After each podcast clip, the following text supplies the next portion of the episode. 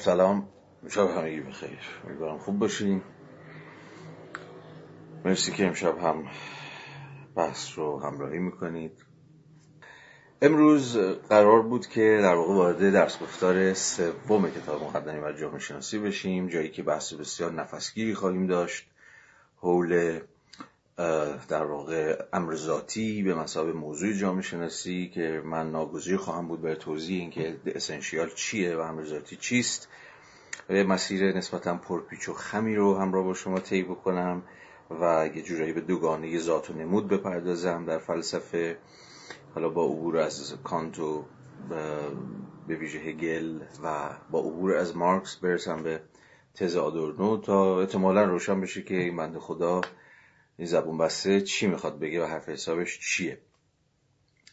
که خب حالا این مسیر رو با هم دیگه طی می‌کنیم و ببینیم به کجا خواهیم رسید. اما قبل از اون من باز به روال جلسات قبل مایلم یکی دو تا موضوع رو که ربط مستقیم به بحثمون نداره محض حالا درآمد یا محض مروری بر موضوعاتی که به نظرم ارزش فکر کردن داره با شما در میون بذارم.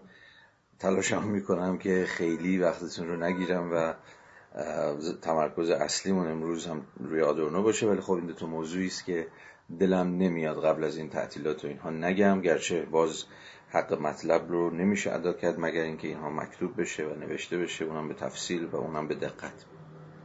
دو تا موضوعی که می‌خوام امروز بگم در واقع یکیش مربوط میشه به مفهوم جهان وطنی و مفهوم مهمان نوازی که مدیون در واقع تزیست از کانت که حالا بهش اشاره خواهم کرد فکر می‌کنم خیلی موضوعیت داره و خیلی میطلبه که روش درنگ بکنیم و بیشتر بهش فکر بکنیم.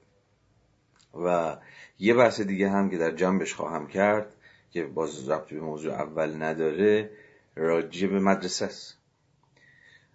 راجع به و یه جورایی در دیالوگ حالا البته مجازی با معلمانی که این یکی دو سال اخیر در حال جنبش معلمان پیگیر مطالباتشون بودن و پیگیر در واقع مسائلی که جنبش معلمان باشون درگیره من اما به نظرم می‌رسید که شاید بتونم اسمشو یه جور نقد همدلانه بذارم که حالا امروز مطرح خواهم کرد. گرچه می‌دونم که در چنین شرایطی مطرح کردن نقد وقتی خود جنبش معلمان مثل خیلی جنبش دیگه زیر ضرب و به حال تحت فشار و اینها خیلی نمیشه واقعا منتظری گفتگوی مثلا انتقادی بود. چون فشارهای بیرونی اصلا باعث میشه که امکان یه چنین دیالوگ هایی بعضا به تأخیر بیفته یا اصلا مهیا نباشه یا حمله بر مثلا مخالف خانی و اینجور داستان ها بشه. به حال حالا سرتون رو در نیرم بهش برسیم من توضیح بیشتر خواهم داد که حرفم با جنبش معلمان چیست. و حالا فراتر از اصلا جنبش معلمان مدرسه چی فکر می‌کنم و چرا فکر می‌کنم؟ مدرسه باید کلا نظام آموزشی از تیرس بحث و نقد ما دور مونده در این سالها. گرچه جست گریخته این ور اونور کارهایی در قبال صورت گرفته که حالا بعدا بهش خواهیم رسید. خب موضوع اول بگم. خیلی دوست داشت در واقع هر دو تا موضوع نتیجه طول تفصیلی است که من می‌خواستم به جفت این دو تا موضوع بدم اما چون نشد به ناگزیر در همین اندازه یعنی در حد دو تا اشاره گذرا بهشون بسنده می‌کنم. یکیش در واقع رساله است. حالا رساله که نیست بیشتر یه جور جستاره که کانت نوشته به نام صلح ابدی perpetual peace. این صلح ابدی یا صلح جاودان یا صلح پایدار حالا رجوع ترجمهش خیلی می‌خوام بحث بکنم. خب یکی از می‌دونی رسالات خیلی مهم سیاسی کانته و یه جوری اصلا با کانته که مفهوم صلح وارد فلسفه میشه و فلسفه برای اولین بار به شکل خیلی جدی به مفهوم صلح فکر می‌کنه. اونورش زیاد بوده یعنی جنگ. فیلسوفان بسیاری می‌شناسیم که اشکال مختلف راجع به جنگ فکر کردن راجع به جنگ نظری پردازی کردن ولی صلح مفهوم گم بوده. و کمتر موضوع تعمل ورزی قرار گرفته تا که کانت در سال 1795 همین یه رساله مانندی می نویسه یه تقریبا میشه گفت یه جور جستاره دیگه یه جور مقاله هست ولوش سی چل صفحه. دو تا ترجمه فارسی داره. یه ترجمهش که خب اصلا نایابه ولی یه ترجمهش حتی در اینترنت هم پیدا میشه. آقای باقر پرهام ترجمه کرده اگر بزنید صلح ابدی باقر پرهام می‌تونید نسخه ترجمه فارسی این جستار کانت رو ببینید. البته متاسفانه بسیار ترجمه پر ایرادیه. و آقای باقر پرهام به رغم اینکه احتمالا میشناسیدش دیگه مترجم خیلی کهنکاری و بسیار بسیار در این 40 50 سال اخیر متن مهمی رو برگردونده به فارسی. و یواش اینجا بهتون بگم که اغلبشون ترجمه های داستانداری و خیلی هاشون واقعا اصلا نمیشه بهشون حتی نزدیک شد. ولی به هر حال به عنوان مترجمی که استخونی خورد کرده این متن کانت رو که اتفاقا خیلی هم متن عجیب و غریب و فنی و چیزی هم نیست خیلی خوب ترجمه نکرده. ولی اگه می‌خوایم به حال از حال و هوای مقاله سر در بیارید دیدن این ترجمه فارسی ضرر نداره. چون خیلی هم گفتم به پیچیدگی های فنی عموما نوشته های کانت توش نیستش. چون کانت این رو یه جورایی برای مخاطب عام و public و اینها نوشت. برای همین کمتر اون کانت دشوار نویس اونجا می‌تونید پیدا بکنید. البته می‌دونید باقر پرهام خود پدیدارشناسی روح هم ترجمه کرده هگل رو ولی به خب ترجمهش کرده پیداشناسی جان که خب متاسفانه ترجمه قابل اتکایی نیست و من در کلاس پیداشناسی روح به قدر کافی روزش حرف زدم. حالا کاری به این قصه و ترجمه و داستان نداریم ولی من خیلی دوست داشتم که یه مجالی می‌شد و می‌شد این رساله رو همین روزهایی که خب ما از همه بر درگیر جنگیم از این طرف از این طرف ماجرای جنگ اوکراین از این طرف ماجرای جنگ یمن از این طرف لیبی از این طرف به کل منطقه ما و الان دیگه نه فقط منطقه ما حالا تو بحثم کردیم دیگه جلسات پیش اگر تو دیروز خاورمیانه اسمش که میومد سری با جنگ یکی می‌شد امروز ظاهرا جنگ داره به طرز بسیار بسیار نگران کننده ای دوباره به یک پدیده جهانی تبدیل میشه و از انحصارش به ما خاور میانه ای ها در میاد. و خب این دست کم دست کم ماها رو باید ملزم بکنه که جدیتر به خود جنگ و از اون طرف به امکانهای صلح بیاندیشیم به حال فکر می‌کنم که این رساله کانت رساله خیلی درخوری است. اگر نه لزوما از حیث مباحثی که مطرح می‌کنه دست کم از حیث خود موضوع و فکر کردن فلسفی به موضوع صلح. من خیلی دوست داشتم مثلا یه جلسه مستقل می‌تونستم راجع به این رساله با شما صحبت بکنم راجع به مفادش و امهات دعاوی که مطرح می‌کنه که خب در نوع خودش مهم رساله که دویست اندی سال پیش نوشته شده بسیار مترقیه و بسیار پیشروه. بازم میگم در زمانه ای که اروپا درگیر با اقسام جنگ هاست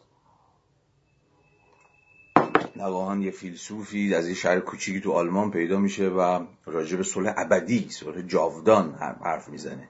و به زمان خودش از شروطی سخن میگه که اگر اون شروط برآورده بشوند که حالا تفصیلش بماند ما می‌توانیم به تحقق چیزی چون صلح اونم از نوع ابدیش به نوع جاودانش یعنی به یک تعبیری پایدارش بهش امیدوار باشیم. چون به هر حال این بخشی از اون پرسش سوم کانتیه چون می‌دونید کانت به تعبیر سه تا پرسش خیلی گنده داشته که چه چیز چه چیز را می‌توانم بدانم به چه, چه کاری باید انجام دهم و پرسش سومش این بود که به چه چیز می‌توانم امید بندم.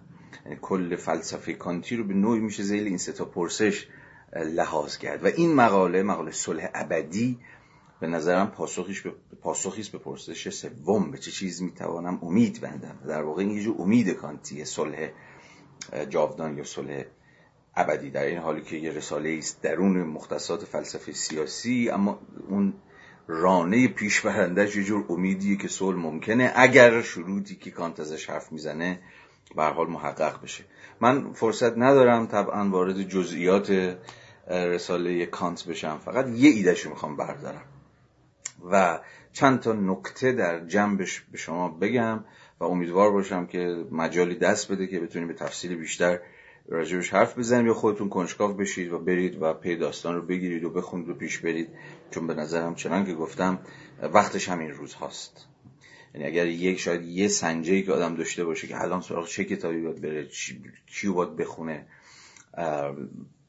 بین این انبوه کتاب هایی که دارن از سرکول ما بالا میرن الان باید دست بکنه و کدوم کتاب برداره. اگر یه سنجه داشته باشه خب سنجش یه مناسبت پروبلماتیک کنونیه دیگه. یعنی کتابی که یه جورایی با همین مسائلی که ما همین امروز همینجا باهاش درگیریم یه ربطی داشته باشن یعنی یهو وصل بشن یهو بتونن یه جور اتصال برقرار بکنن.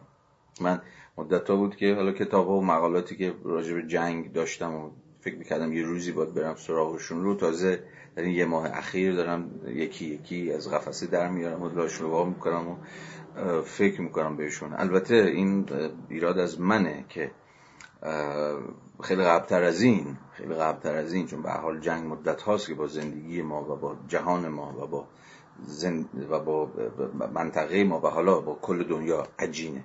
ولی خب حالا فارغ از اینکه دیر شده یا دیر نشده به حال این حال و هوا چون خیلی مهمه دیگه. حال و هوای روز خیلی وقتا شما رو متقاعد می‌کنه که خب حالا مثلا وقتشه که برید اون حالا کتابی که معرفی کردم اون نامنگاری کوتاهی که بین اینشتین و فروید هست که زیل عنوان چرا جنگ منتشر شد الان وقتشه برم اون اون رو واکنم یا الان وقتشه که برم صلح ابدی کانتو بخونم. یا الان وقتشه که سعی کنم سر در بیارم مثلا کلاوس فون فون کلاوزویتس متفکر جدیه و یک استراتژیست پیگیر آلمانی در این کتاب آنوار در باب جنگش چی گفته یا چی نگفته یا مثلا چه می‌دونم. خود هگل خود هگل مثلا موازش راجع به جنگ چیه. به حال می‌خوام بگم که خیلی وقتا موضوعاتی که توجه ما رو جلب بکنن خب از دل وضعیت ملتهب زمانه نشأت می‌گیرن. اما حالا این موضوع رو بذاریم کنار. اون ایده ای که می‌خوام بردارم و چند دقیقه راجعش به شما صحبت بکنم دقیقا برمیگرده به آن چیزی که کانت اسمشو می‌ذاره ماده سوم یا شرط سوم ارزم به حضور شما که صلح ابدی یا صلح جهان شمول اونجایی که داره از مفهوم کاسموپولیتانیزم حرف می‌زنه یعنی جهان وطنگرایی. یا شاید بتونیم ترجمهش کنیم جو شهروند جهان بودن. خب باز این موضوع هم بهتر از ما می‌دونید که چقدر این روزها اومد رو و جدی شد. بعد از ماجرای پناهندگان بعد از ماجرای در واقع تبعیض گذاری که بین پناهندگان بود اوکراینی های نمی‌دونم اروپایی فلان بعد حالا ایرانی ها یا آفریقایی ها یا دیگر آسیایی هایی که عملا در سلسله مراتب پناهندگان هم ترد می شدن و با هم با اقسام و تبعیض ها باشون برخورد می‌شد و غیره و غیره دوباره این مسئله رو پیش کشید دیگه. آیا اصلا مفهومی به نام کاسمولیتانیزم جهان وطنگرایی اصلا مفهومی هست که بشه بهش فکر کرد آیا مفهوم جدیه یا نه. یه مفهوم دریوریه که اساسا با توجه به مختصات جهانی که ما داریم توش زیست می‌کنیم خواب و خیالی بیش نیست. و اتفاقا در زمانه دولت ملت ها اون تنها چیزی که نمی‌تواند وجود داشته باشه چیزی به نام شهروند جهانه یا چیزی به نام جهان وطنگرایی. جهان وطن ما نیست نه وطن همچنان در اون مرزهای ملی حبس شده و غیره و غیره. به حال بحثایی که خودتون در جریان مدت خیلی به جریان افتاد و سرش بحث شد. کانت یک ایده ای داره. که گرچه اصلا پرورش پیدا نمی‌کنه تو کانت و صرفا به طرح اون ایده عرض می‌کنم خدمت شما که بسنده می‌کنه.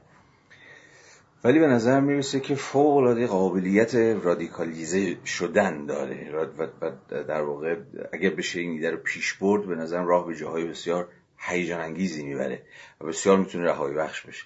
اونجایی که توی ماده سوم در رساله صلح ابدی از این حرف از حق جهان وطنی حرف می‌زنه.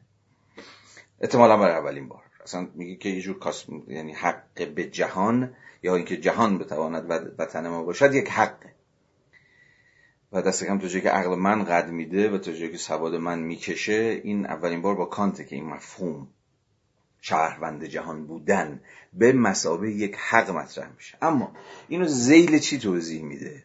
زیل چی توضیح میده؟ زیل ایده مهمان پذیری یا مهمان نوازی جهان شمول یعنی universal hospitality. خب این یعنی چی؟ و چرا فکر می‌کنم اینجا یک, فرصت یک بالقوگی خیلی رهایی بخش است میگه ببین این داستان حق جهان وطنی نمی‌تونه معنادار باشه. جز این که جز ذیل ایده مهمان پذیری یعنی چی؟ یعنی خود مهمان پذیری معناش چیه؟ یعنی گشودگی مرزها نه؟ یعنی چی؟ یعنی اصلا حق یک جور مهاجرت کردن از مرزها فراتر رفتن. و به عنوان مهمان و بعدها به عنوان یک شهروند ساکن یک زیستگاه جدید شدن. و خب ایدهش هم اینه که این مهمان پذیریه میباید یونیورسال باشه میباید جهان شمول باشه. یعنی این حرکت جمعیت این تغییر زیستگاه و عبور از مرزها میباید حق باشه از آن همگان. نه فقط اروپایی ها نه فقط حالا چون به حال کانت هم چه خوشون بیاد چه بدون بیاد درون مختصات یوروسنتریزم داره فکر می‌کنه. اروپا مداری یا اروپا محوری داره فکر می‌کنه. ولی یکی از فضیلت های کانت اتفاقا اینه که به طرز خیلی درخشانی این حق رو در قبال همگان چه آسیایی ها چه آفریقایی ها چه حتی بومی های آمریکا که خب می‌دونید تازه 200 خوردی سال پیش تازه تازه جهان غرب داشت اصلا با بومیان آمریکا به مسابه انسان مواجه می‌شد. چون تو قبل از اون بعد حتی تو همین امروز و بعد از کانت اصلا این بحثی که آیا بومی های آمریکا رو به عنوان انسان های قاره جدید باید اصلا در شمول انسان فرض کرد یا نه بسیار بسیار سرش بحث بود. دست کم دست کم دست کم تا جنگ داخلی آمریکا در نیمه دوم قرن 19 هم یعنی هلوهوش ارزم به حضور شما که 80 90 سال بعد از کانت یکی از بحثایی که بین شمالی ها و جنوبی ها تو جنگ داخل آمریکا مطرح بود این بود که آقا اصلا این سیاپوستا و حالا سیاپوستا بومی های چیز نیستن بومی های آمریکا نیستن ولی تا اون موقع تقریبا مسئله بومیان آمریکا به یک معنای دیگه اونقدر مسئله ساز نبود چون اغلبشون از مجرای سازوکارهای عجیب و غریب نسل کشی اصلا چیز شده بودن نابود شده بودن در قالب کشتارهای جمعی. و مسئله آمریکا مسئله سیاه پوستان بود. ولی حالا چه بومی ها و چه سیاه پوستان می‌خوام بگم یکی از سوال بود که اینا اصلا انسان هستن یا نه؟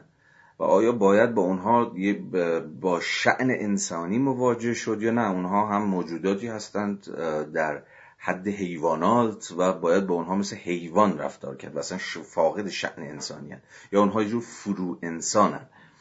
حالا به بحث های بسیار پردامنه تو خود آمریکا دامن زد. اینو گفتم تا بگم که در حال و هوایی که کسی چون کانت داره از حق جهان وطنی به مسابه یک جور مهمان پذیری جهان شمول حرف می‌زنی نیده تو اون زمان خیلی رادیکاله. یه داره میگه حتی این پذیر پذیرای مهمان بودن پذیرای یک دیگری که پاشو بذاره در سرزمین من و همچون من زندگی کنه و حقی همچون حق من داشته باشه دیویس اندی سال پیش تو درون اون مختصات جامعه عرض به حضور شما که سرمایه داری اولیه که هنوز بحث های بسیار جدی در میونه که آیا همه انسان هستن یا نیستند آیا اصلا آفریقایی رو یا بومی آمریکا رو باید به مثلا انسان لحاظ کرد یا اینها اصلا برده های ذاتی هن و به همون شعنی که برده در یونان باستان داشت که همسایه دیوار به دیوار حیوان بود دیگه.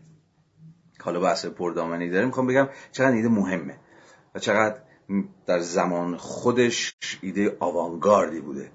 که خب همگان این باید از این حق برخوردار باشن که باهاشون مثل یک مهمان برخورد بشه. نه یک مهمان ناخوانده ای که حالا یه روز دو روزم قرار بمونه و بعدم با تیپا زد در ماتتش و انداختش بیرون. نه به مسابه مهمانی که آمده که بماند. این مهمه چون خود ایده مهمان پذیری هم بعدم میشه به تفسیر رجوش تا همین الان با رجوش صحبت کرد. کدوم مهمان؟ یه مهمان موقتی که حالا یه گوشه یه سوراخی یه کنار کنار و خلوتی رو میشه مثلا بهش اختصاص داد تا چند سباهی اونجا اموراتش بگذره و بعد به شکلی از اشکال از شهرش خلاص شد یا نه. دقیقا مهمانی که به اندازه ما می‌تونه واجد حق باشه حتی درون خود قلمروهای ملی. خب این یه بحث خیلی پردامن است. من الان مجالش رو ندارم که بیش از این پیش برم. ولی به نظرم می‌رسید به نظرم می‌رسید. خود ایده مهمانپذیری جهان شمول به مسابه گشودگی به روی دیگری. امروز درون مختصات جهان ما که با بحران پناهندگی عجیب و غریبی مواجهه. خود اروپا رو از لحاظ بکنید خود اروپا هم حالا این حرفا رو خیلی هم جدی نگیرید که حالا اینا اوکراینی های اروپایی نمی‌دونم چشم آبی فلان و فلان. در خود اروپاش هم اگر امروز نه فردا اگر فردا نه یه هفته یه ماه دیگه بحران پناهجویان به جاهای باریکی و به جاهای عجیب و غریبی خواهد کشید. حواستون حتما هست که اروپا الان درگیر بزرگترین بحران پناهجویان در بعد از جنگ جهانی دومه. یعنی تا همین الانش دو میلیون و 500 هزار نفر در کمتر از دو بیشتر از البته. امروز فکر کنم روز 17 همه جنگ. در, در کمتر از 20 روز وارد مرزهای اروپا شدن و مطمئنا به جمعیتشون اضافه خواهد شد. خب باید حواستون باشه که جنگ همچنان ادامه داره موج پناهجوی هم همچنان داره میاد و حالا روزهای اوله که مثلا میگن خب بفرمایید تشریف بیارید نمی‌دونم سفرمون رو با هم دیگه شریک میشیم شما هم اروپایی شما هم خودی هستید فلان فلان. اما یه, مقدار که بگذره اگه یه ذره واقع بین باشیم یعنی من اخبار و مسائل و حواشیشو که دنبال می‌کردم مثلا شما هم دنبال کردید به زودی این به بحران جدی تبدیل خواهد شد. و هیچ کدوم از این کشورهایی که الان پذیرنده ارز به حضور شما اوکراینی های پناهندند مثلا مهیای یه جور پذیرایی از اینها نیستن. هزار یک مشکل عملی مالی فرهنگی امنیتی و اینها ایجاد خواهد شد. با حواستون باشه کشورها هم که اینو دارن واردش میشن چه مولداوی چه لهستان چه رومانی چه مجارستان که در خط مقدم پناهندگان هستن و چه کشورهایی که بعدا احتمالا نوبت بهشون خواهد رسید و موج پناهندگانی که احتمالا حرکت می‌کنه آلمان فرانسه حتی حتی انگلستان.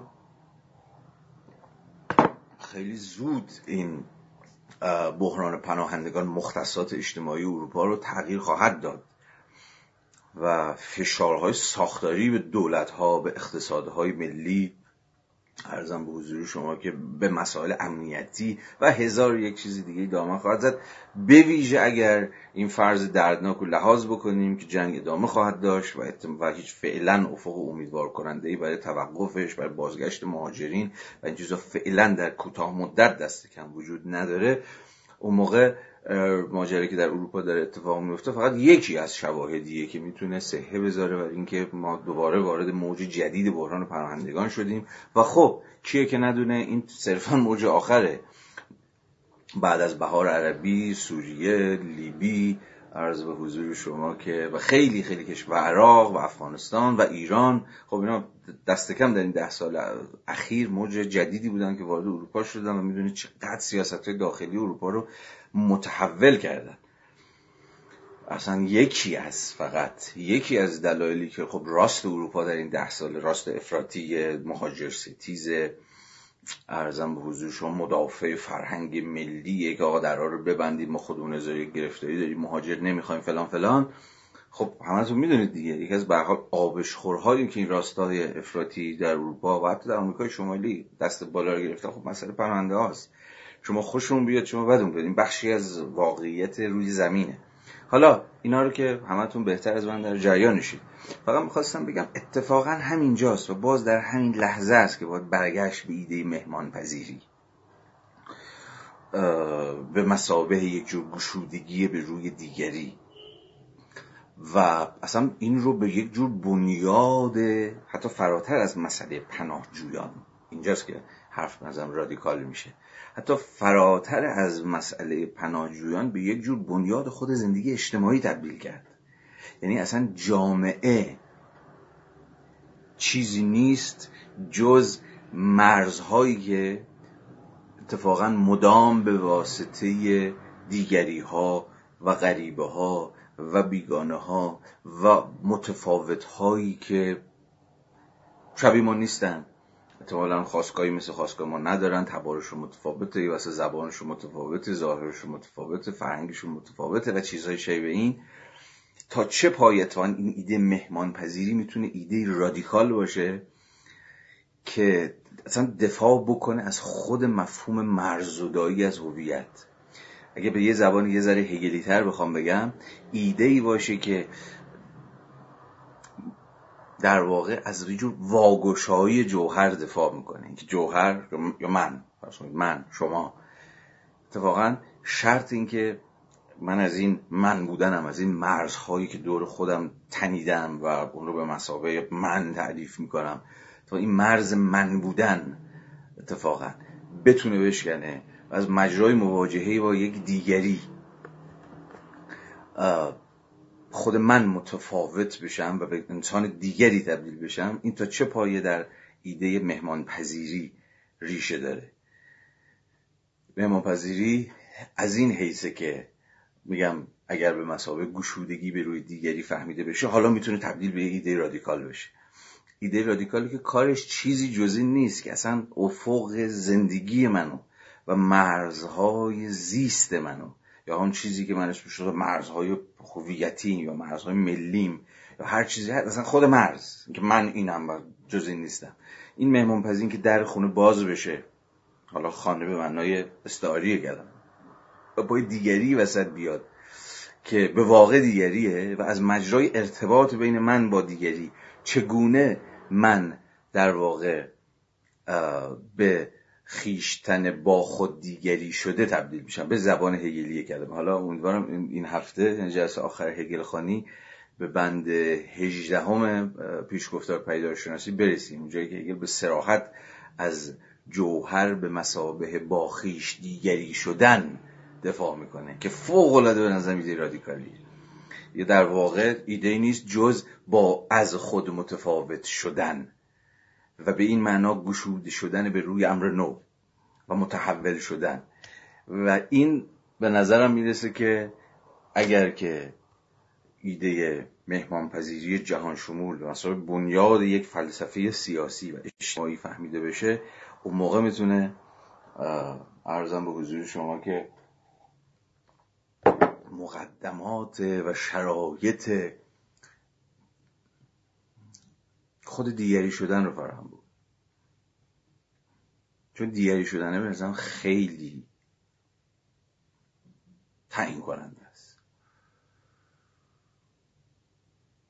چون در غیر این صورت مسئله اینه که من همینم که هستم خیلی هم خوبم خیلی هم قشنگم. مرزا و دیوارهایی که دور خودم کشیدم هم سفت و سخت نگه میدارم. و هر کیم بخواد بهش نزدیک بشه رو شیشلون می‌زنم. چون هویت ملی منه چون هویت قومی منه چون هویت زبانی منه. این هویت گراییه خیلی چیز ترسناکی خواهد شد. اگر به این معنا فهمیده بشه اگر به روی اگر به معنای جو حسار کشی به دور خود به صدای حفظ اصالت خویشتن و از این دریوری ها فهمیده بشه. در برابر ایده یک جور universal hospitality مهمان پذیری کلی و جهان شمول واقعا فضا رو باز می‌کنه برای اینکه من به چیزی غیر از خودم تبدیل بشم. یا من امکان دیگر شدن رو از مجرای مواجهه با خود دیگری در خودم شکوفا بکنم. و این متقابل خواهد بود. فقط من نیستم که از مجرای دیگری که وارد سامان زندگی اجتماعی من میشه دیگری میشم و متفاوت میشم. این دیگری هم هست که از مجرای مواجهه با من متفاوت میشه. و اینجاست که به واقع می‌تونیم از یک جور جهان اشتراکی حرف بزنیم. جهانی که من و دیگری از مجرای این مواجهه دیگری ساز و متفاوت ساز زندگی های دیگر رو امکان های دیگر رو تجربه می‌کنیم و از اون سلبیت هویتی که دورش رو دیوار کشیدیم و فکر می‌کنیم همینه و چیزی جز این نیست خارج میشیم و فکر می‌کنم این ایده ایده است که در خوره و شایسته اینه که روش درنگ کرد و براش بخ گذاشت و بهش بنیادن فکر کرد. حالا بیشتر از این نمی‌خوام و نمی‌تونم که این ایده رو پیش ببرم فقط در مقام یک جور طرح بحث و نه واقعا بیشتر به نظرم رسید. ارزشش رو داره که در این شب آخر یه مقداری راجبش با شما سخن بگم. خب اینو ببندیم. اگر اجازه داشته باشم یه موضوع دیگر هم مربوط به مدرسه بود. این هم با شما در میون بذارم و بریم سراغ بحث خودم خب گفتم که موضوعی که می‌خوام راجع مدرسه و نظام آموزشی راجبش با شما سخن بگم در واقع یک جور گفتگوی خیلی البته ابتدایی با معلم هست. با اون کسایی که خب در این چند سال اخیر چون که حتما شنیدید دربارهشون به دنبال حق حقوق خودشون بودن به دنبال مطالباتی بودن که براشم هم هزینه دادن هم جنگیدن و هنوز هم دارن پیش میرن من به نظرم می‌رسید که به نظرم می‌رسید که این وسط یه چیزی خیلی گم, گم و گور باقی مونده و سرش صحبت نشد. نه اینکه سرش صحبت نشده باشه یعنی من اصلا نمی‌خوام بگم که بنده یه چیزی رو فهمیدم که کسی نفهمیده. خب این که شوخیه. و مدت به این معنی اتفاقا داره سرش بحث میشه. اما به نظرم اومد که تمرکزی که به هر حال جنبش معلمان به حق داره سر مسائل سنفی خودش سر مسائل مربوط به حقوق خودش مزایای خودش ساعت کاری خودش رتبه بندی خودش و هزار یک مسئله که به سنف معلمان مربوط میشه. عرض به حضور شما که به مسابه یک گروه شغلی مشترک المنافع یا همسود و کنش هم که در این مدت از معلمان سرزده به این معنا سنفی بوده دیگه. اصلا سنفی رو در برابر سیاسی یا اینجور چیزا نمی‌خوام قرار بدم. نمی‌خوام بگم که جنبش سنفی سیاسی نیست یا از اون طرف بگم هر سنفی سیاسی اصلا این بحث رو کلا بذارید کنار.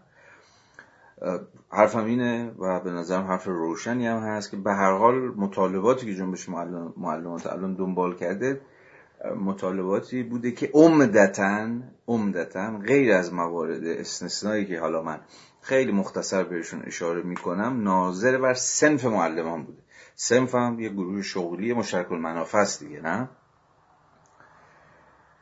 یه چیزی که حالا من فکر می‌کنم از این بحث ذره بیرون افتاد یا کمتر بهش پرداخته شد و من دلایلش رو می‌دونم شما هم شاید دلایلش رو بدونید ولی به نظرم میاد که اصل مسئله ماست. یعنی مسئله که البته دیگه از سنف معلمان فراتر میره و به یک موضوع کاملا کلی و حتی به موضوع ملی تبدیل میشه خود نظام آموزشیه.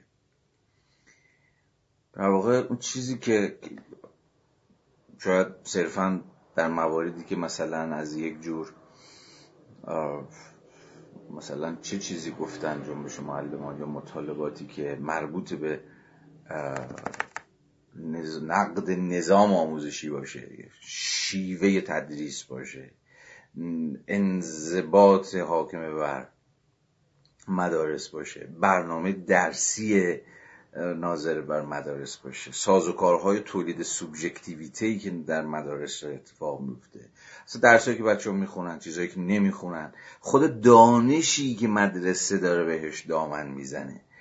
یعنی فارغ از این, این, این بحث امیدوارم حل باشه که مطالبات معلمان اصلا به جای خود این که هیچ. یعنی اینقدر روشنه و بدیگه که اصلا بحث جاش نداریم. ولی مسئله اینه که خیلی خوب غیر از مطالبات سنفی معلمان ما مثلا با خود مدرسه چیه؟ مدرسه که خود معلمان هم بخشی از اونن. بخشی از اون نظم انضباطی بهنجار سازشن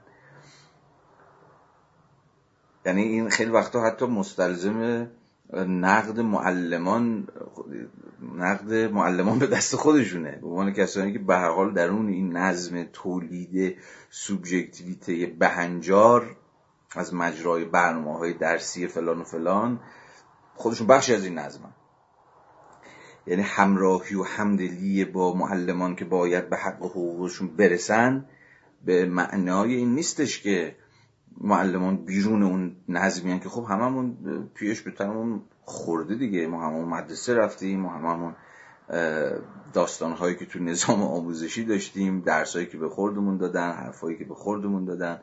مناسک و عرض به حضور شما شعایری که در مدارس یه جورایی هر روز تعلیم داده می‌شد به مسائل جو تربیت بدن تربیت ذهن کیفیت درسی دانش ها دروس و برنامه کرکولیوم که چقدر مسئله مهمیه. برنامه درسی. خود کتاب ها؟ هر از گاهی مثلا ما یه خبری ممکنه بیاد یه دو روز سه روز راجعشون حرف بزنن که خب مثلا فلان شعر رو حذف کردن یا فلان کسک رو از کتاب ادبیات برداشتن یا نمی‌دونم از اینجور حرفا. در صورتی که می‌خوام فقط یه چیزی بگم و تمومش بکنم. خیلی تفصیلش ندم چون واقعا باید در وقت خودش تفصیل داد. و تبدیل به یه گفتگوی فراگیر کرد؟ که ما از مدرسه چی می‌خوایم؟ یه سوال جدیه. سوال خیلی خیلی جدیه. جالب این می‌دونین چیه؟ اینی که از دوره اصلاحاتی که 76 به این طرف نه جریان روشنفکری نه جریان فعالین سیاسی فلان فلان فلان. به طرز غریبی نسبت به مسئله مدرسه ساکت بودن یا کم صدا بودن. در صورتی که شما چه لیبرال باشید چه چپ باشید چپ نو باشید چپ قدیمی باشید لیبرال تندرو باشید لیبرال کندرو باشید. نمیشه من مدرسه فکر نکرد. آقا اصلا همون چپ رو بگیرید. از گرام از مارکس تا گرامیشی تا آلتوسر تا بوردیو تا پاول فریره تا این یارو مایکل اپل تا هنری ژیرو و هزار و یک آدم دیگه خب اینا همشون پارادایم چپ دارن فکر می‌کنن. مسئله اول آخرشون مدرسه است. و اینکه آقا مدرسه چیکار داره می‌کنه؟ مدرسه چگونه در خدمت باز تولیده نه فقط باز تولید طبقاتی. که برنده ها همچنان برندن بازنده ها همچنان بازندن. که حالا نقد صرفا بره سر آقا خصوصی سازی مدرسه. باید خصوصی سازی مدرسه رو نقد کرد. بی برو برگرد. منم منتقد راسخل اساس هر شکلی از خصوصی سازی مدرسه اما اون سمت ماجرا چی؟ خب خصوصی سازی نشه اوکی. دولت همچنان متولی مدرسه باشه. خب تمام؟ یعنی صرفا مسئله ما سر اینه که بخش خصوصی مدارس رو نگیره بچه ها پول ندن. این فقط یه بخشی از مسئله ماست. بحران خیلی گنده تره بحران خیلی گنده تره مدارس دولتی. کل تاریخ خود اصلا من بحث نظری هم فرض کنید فرض کنم. بحث نظری هم نمی‌خوام بکنم. مدارس دولتی درس ها زنگ ها این زنگ اون زنگ این معلم اون معلم. این کارو بکن اون کار نکن اینو بخون اونو نخون. امتحان رقابت کنکور کوفت ایدئولوژی و هزار یک داستان دیگه. خب مدرسه و نظام آموزشی تا الان به یه معنی خیلی قصر در رفته. الان اغلب بحثا همین راجع حقوق معلمانه راجع به یک چیز در واقع نظام رتبه بندیه راجع به حق بازنشسته هاست. و به درستی و به درستی و به درستی.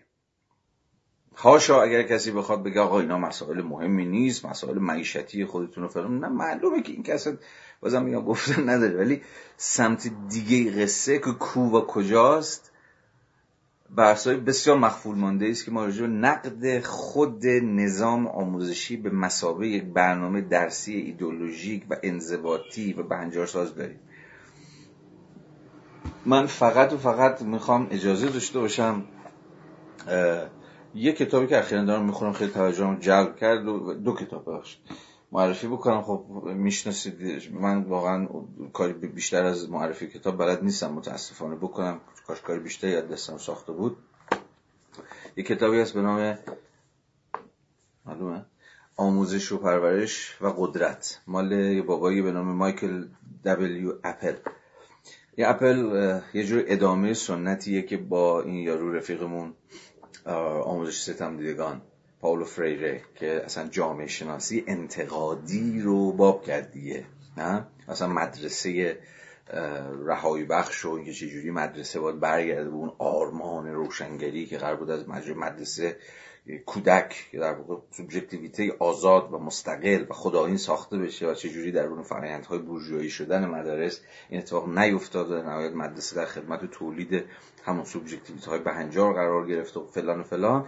در واقع اپل الان که دارم با شما صحبت می‌کنم احتمالا جز سه تا جامعه شناس مدرسه یا وسیعتر جامعه شناس آموزش پرورش انتقادیه که خوشبختانه کتاباش اخیرا چهار پنج از کتاباش ترجمه شده. حتی این کتاب یه ترجمه دیگه هم داره. جفتش خوبه. یکی رو خانم نازنین میرزا بیگی که سه چهار تا کتاب دیگه هم از اپل ترجمه کرده و نشر آگه منتشر کرده یه ترجمه اینه و یه ترجمه هادی جلیلی نشر فرهنگ جاوی جفت ترجمه خوبه. اما فارغ ترجمه مباحثی که کتاب مطرح می‌کنه فوق العاده مباحث تأمل برانگیزی برای ما.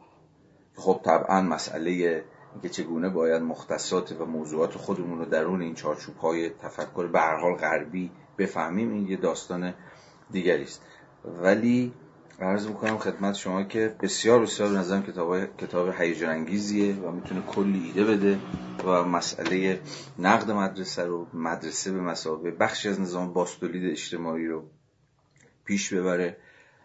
دقیقا اون بحثی که من فکر می‌کنم ما خیلی بهش محتاجیم و کمتر از هر زمان دیگه ای راجبش صحبت کردیم. یه کتاب دیگه هم هست که اونم به اندازه خودش ایده های جالبی داره روی کردهای بدیل در آموزش و پرورش. راهنمای والدین و معلمان. یه کتاب بیش کاربردیه بیشتر.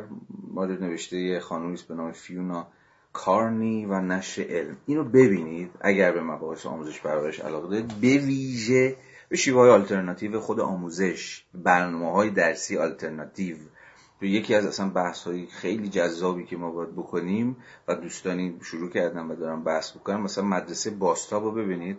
در همین اینستاگرام هم چیز دارن اینا صفحه دارن دوستان مدرسه باستا مثلا کاری که اینا دارن می‌کنن خیلی کار هیجان انگیزیه و خیلی کار به نظر من آوانگاردی هم هست که اینا دارن برنامه هم کرکولیو برنامه های درسی خلاقانه برای یه سری دروس تدوین می‌کنن. مثلا برای علوم مثلا برای ریاضی مثلا برای تاریخ.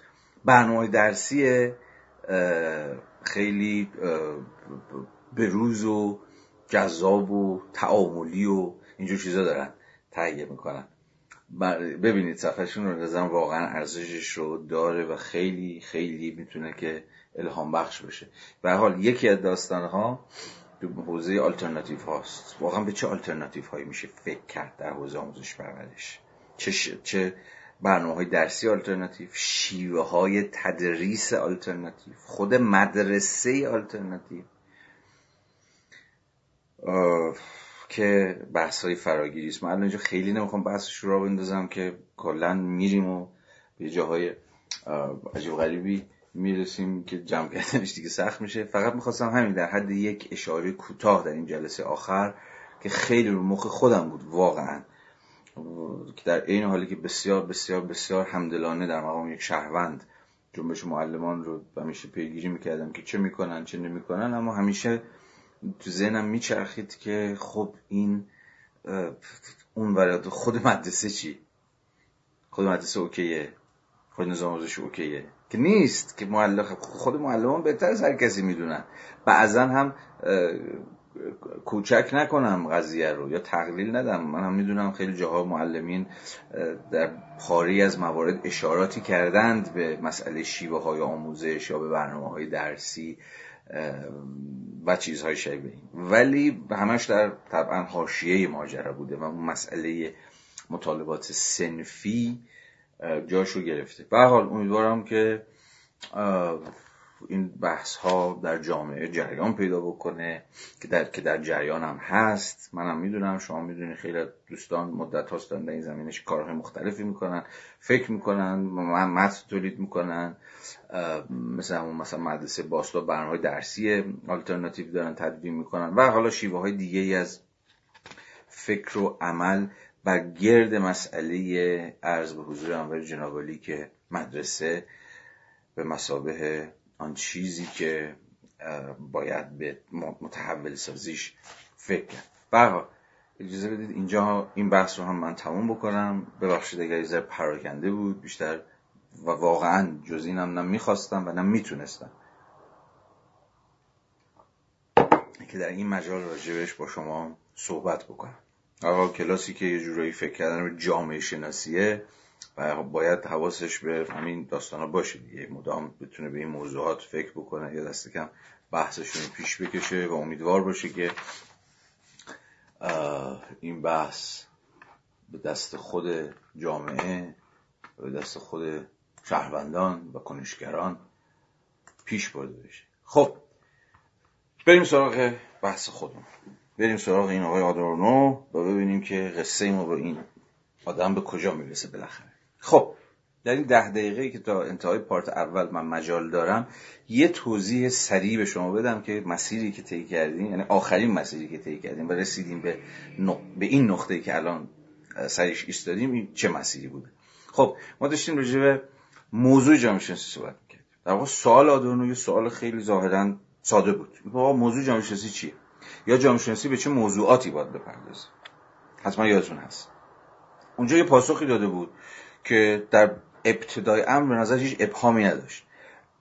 و حرفش این بود که آقا همه متفق قولن که جامعه شناسی اصلا خود علم باید به امر اساسی بپردازه یا به امر ذاتی بپردازه که مترجم ما ترجمه کرده امر ماهوی یعنی د اسنشیال ولی بلا فاصله این سوال مطرح شد. بلا فاصله خب ما واقعا به چی میگیم امر ذاتی؟ به چه چیزی میگیم امر اساسی؟ چه چیز اساسیه چه چیز غیر اساسیه؟ چه چیز ذاتیه چه چیز غیر ذاتیه اصلا خود ذات چیه؟ ما به چه معنایی می‌تونیم در قبال جامعه از وجود چیزی چون ذات حرف بزنیم؟ وقتی از ذات حرف می‌زنیم از اسنس و اسنشیال ذات و امر ذاتی به چه معنایی داریم این رو به کار می‌بریم که صرفا یک مفهوم عجیب و غریبه و مبهم فلسفی نباشه. حالا فلسفی رو اینجا به من مثل, مثل فوش به کار بردم. ولی به حال یه مفهوم منظورم که مفهوم پرت و پلایی نباشه که چش و چهار ما رو نتونه هدایت بکنه به این سمت و سو که به دنبال چه چیز باشید.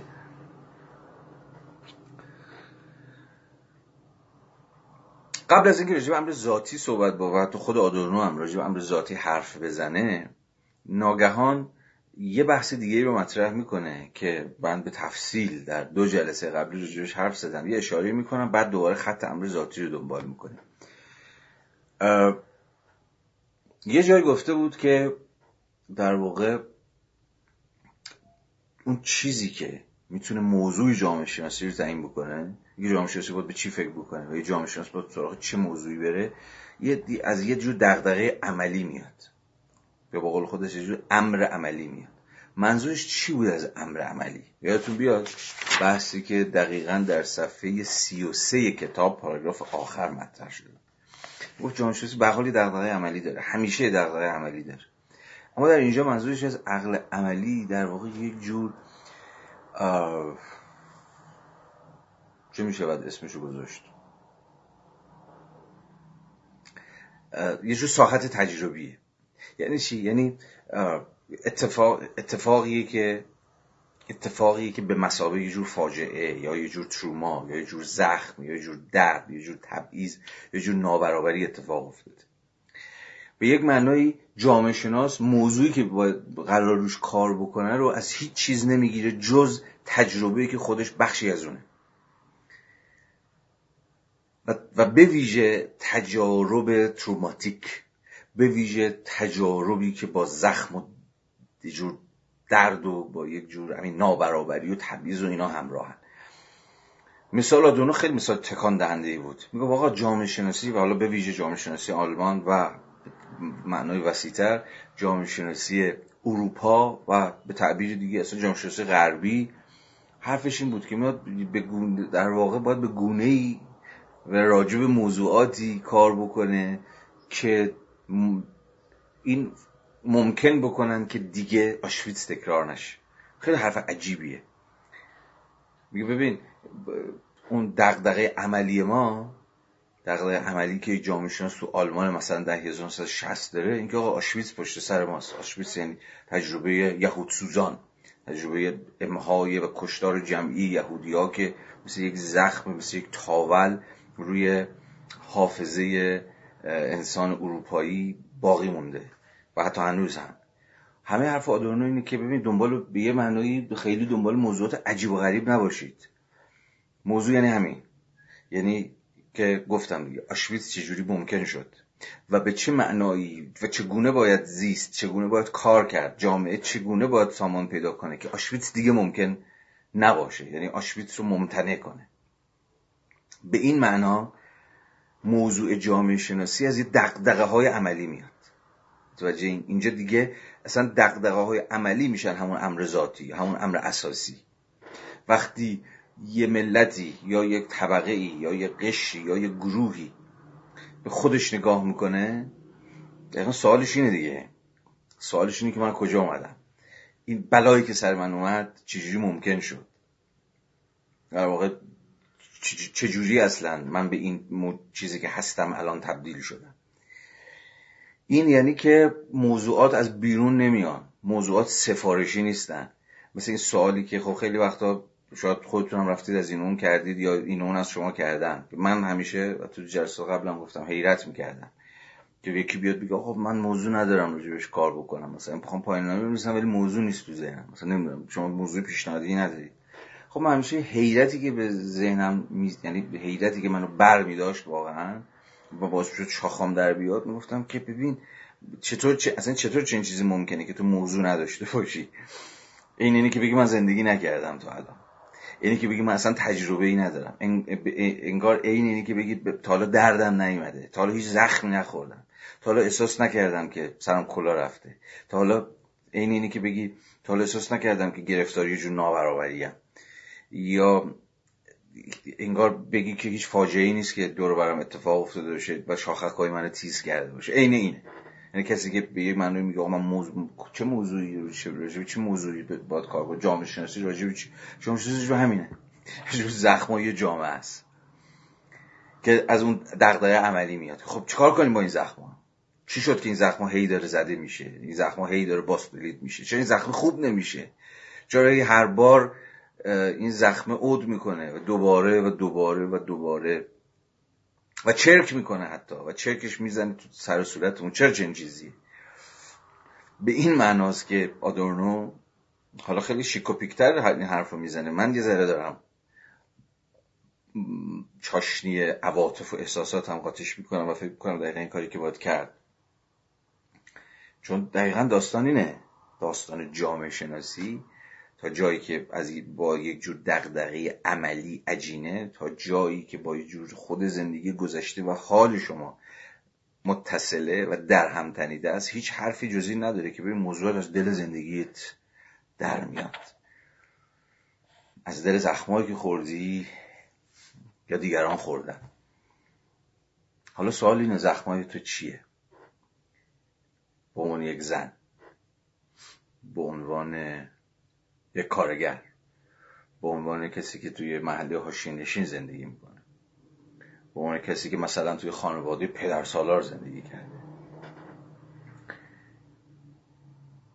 یا هر چیز دیگه هر چیز دیگه هر چیز دیگه این بحث چون قبلا روش صحبت کردیم الان به همین اندازه می‌خوام بهش بسنده بکنم دیگه قرار نیست که ادامه پیدا بکنم. ولی تکلیفش روشنه احتمالا دیگه که دست کم یکی از سنجه های که انتخاب موضوع در جامعه شناسی تعیین می‌کنه به چه معنایی در خود تجارب سوبژکتیو ما به عنوان انسانهای زنده در این ریشه داره. اما بلا فاصله بعد از این بحث آدورنو دوباره برمیگرده به خود ماجرای امر ذاتی. که خب حالا امر ذاتی چیه؟ امر اساسی چیه؟ یا پاسخش این بود. آقا امر اساسی هم تجربه توه. به عنوان یک محقق به عنوان پژوهشگر به عنوان یک جامعه شناس هر چیزی که هر اون تجربه‌ای که در زندگی تو نقش تعیین کننده ایفا کرد اون میشه یک موضوع اساسی. میشه یک اسنشیال برای توی محقق که البته بله ممکنه که موضوع اساسی و موضوع ذاتی برای یه بابای دیگه نباشه. برای بابایی که در تجربه تو شریک نیست از طبقه تو نیومده تجربی که تو مثلا به عنوان یک زن عرب سنی نمی‌دونم فلان اینها داشتی رو نداره. خب اون مثلا فکر کردن به نظام تبعیض ممکنه اصلا براش بی‌معنا باشه. نه؟ یا مثلا موضوع فکر کردن به عدالت زبانی براش بی‌معنا باشه. بنده که مثلا یادم چیزم یادم فارس زبان که زبان مادرین فارسی بوده خب اصلا عدالت زبانی برام بی‌معناست. ولی خب کسی که با یه جور دو زبانه بوده اون احتمالا عدالت زبانی براش جدی میشه. یعنی اون امر اساسی سوبژکتیو که از دل تجارب تو در میاد می‌تونه امر اساسی من نه یعنی موضوع من نباشه. اینو باید به رسمیت شناخت. چه خوشون بیاد چه بدون بیاد ما با یه جور کسرت تماتیک تو جامعه شناسی سر کار داریم. یعنی یعنی یه جور چندگانگی موضوعاتی که ریشه در چندگانگی خود زندگی هامون داره. در تکسر خود تجربه هامون داره. اگر این کسرت تجربی رو و این تنوع خود زندگی ها رو به رسمیت بشناسیم اون موقع با تنوع موضوعات هم به راحتی کنار میه خیلی چیز عجیب و غریبی نخواهد مهم اینه که دست کم هر کسی خودش بدونه که مسئلش چیه. خودش بدونه که موضوع اساسیش که آمیخته به زندگیشه چیه. بتونه حداقل به خودش پاسخ بده که چی رو مخ منه. چی مثل یک خوره داره منو می‌خوره؟ و دست از سر من بر نمیداره. این, این بسیار بسیار تعیین کننده است. یعنی اگر من خیلی وقت بعد گفتگوهایی که با دوستان مختلف دارم تنها چیزی که سعی می‌کنم که واقعا تنها چیزی که سعی می‌کنم که بگم اینه که ببین هر کس باید ببینه کرم وجودش چیه؟ کسی که کرم وجودش رو پیدا نکرده باشه یعنی مسئله نداشته باشه. مسئله موضوع ندارم. نمی‌دونم چیه. حالا اومدیم داریم حالا جامعه شناسی هم می‌خونیم دیگه. مثلا مثلا برم حسابداری بخونم. یا می‌تونستم برم حقوق بخونم. هیچ فرقی برام نمی‌کرد. ولی تقریب تو خورد و شاید تو انتخاب رشته کردیم افتادیم تو جامعه شناسی و فلان به این معنا کسی که هنوز نتونسته که با خودش کنار بیاد که مغزش رو چی زوم کرده همین. نتونسته این کرم وجودش چیه. یا اون ورش حالا خیلی مفاهیم بد نگم. ندونه که عیش مدامش چیه. حالا جفتش یکی به نظر. اون تعبیری که یوسا به کار می‌بره. اصلا بر ادبیات برای اون کتابی که راجع به فلوبر داره و مادام بواری عیش مدام به نظرم اینجا میشه به کار برد. به کار علمی کردن به یه معنایی حالا همش این من گفتم زخم و فاجعه و تروما و اینها خیلی چیز شد خیلی پر از آب چشم شد. ولی اون سمتش هم هست. عیش مدام. یعنی موضوعی که از قبل فکر کردن بهش یه جور عیش مدام یقتو می‌گیره. یا در تجربه عیش مدام داریم. همون کرم وجود کرم ذهن. به زبان دیگه اینکه سوزن رو چی گیر کرده؟ این فقط در صورتی میاد که ما از دل یک زندگی اومده باشیم بیرون. دل یک زندگی زنده. خب به معنی همه ما دل این زندگی اومدیم بیرون. همه ما تجربی داریم. همه خاطراتی داریم. خلاصه کلام سرتون خیلی دارم درد میارم ولی ته قصه اینه. همه اون حرفی که رو آشویتس می‌زنه که آشویتس نباید تکرار بشه و ما جامعه شناسی نمی‌تونه به آشویتس فکر نکنه چون به مسابقه زخم همیشه باهاشه در نهایت به این برمیگرده که وچی از کار علمی کردن کار جامعه شناختی کردن دقیقا برمیگرده به تجارب سوبژکتیو شما. و این فقط خود شمایید که می‌دونید که در دل این تجارب سوبژکتیو شما چه لحظاتی هست که در خور اندیشیدنه و در خور درنگ کردنه و باید اون رو به یک موضوع تبدیل کرد. خب بعد از مقدماتی که گفتم و مروری که خیلی فشرده به بحث های هفته گذشته انداختم الان مجالشه که بپردازیم مشخصا و مستقیما به موضوع امر ذاتی و ذات. و ببینیم خلاصه منظور آدورنو از این قصه چیه. من برای اینکه این بحث جا بیفته ناگزیرم که یه مرور خیلی فشرده بکنم به تاریخ این بحث در فلسفه. اما نمی‌تونم حق مطلب رو ادا بکنم و نمی‌تونم کل این بحث رو در تاریخ فلسفه پی بگیرم چون بحث مفصلی خواهد شد. روی سه دقیقه رو سه moment من به اجمال در حدی که بتونه بحث رو یک سر سامانی بهش بده. درنگ خواهم کرد. رو کانت رو هگل و رو هوسرل.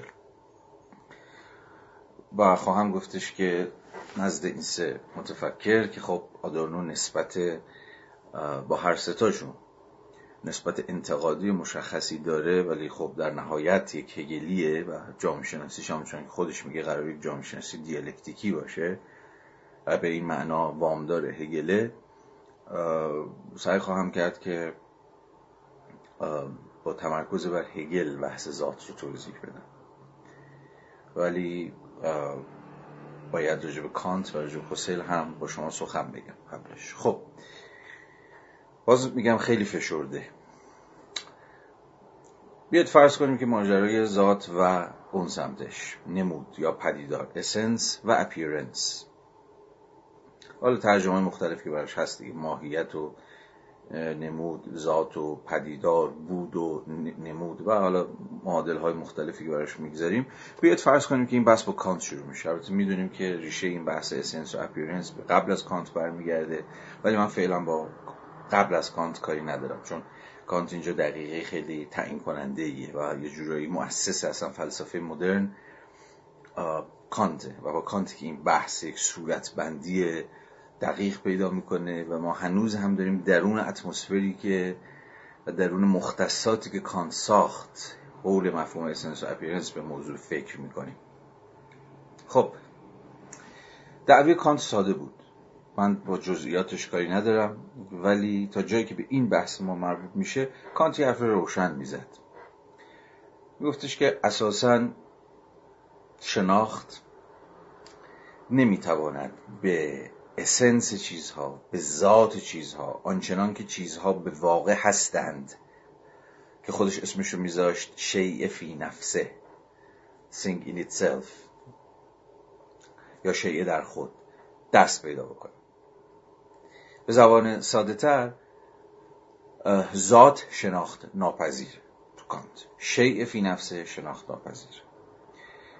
اون چیزی که قابل شناخته فنومن ها هستند پدیدارها هستند. یعنی آنچنان که ذات خودش رو نمودار می‌کنه. یا به تعبیر دیگه پدیدارها چی هن؟ پدیدارها از جنس تجربه هن. یعنی واجد جور زمان و مکانن نه؟ و معناش هم روشه دیگه. فنومنن به فارسی هم ترجمه می‌کنیم پدیدار یا نمود دیگه. یعنی خودشون رو بر ما پدیدار می‌کنن خودشون رو به ما نشون میدن خودشون رو به ما عرضه می‌کنند به مسابه ابژه های تجربه. خب شناخت فقط این پدیدارها رو که از مجرای قوای حسیش در تعاملشون و در ترکیبشون با مقولات فاهمه.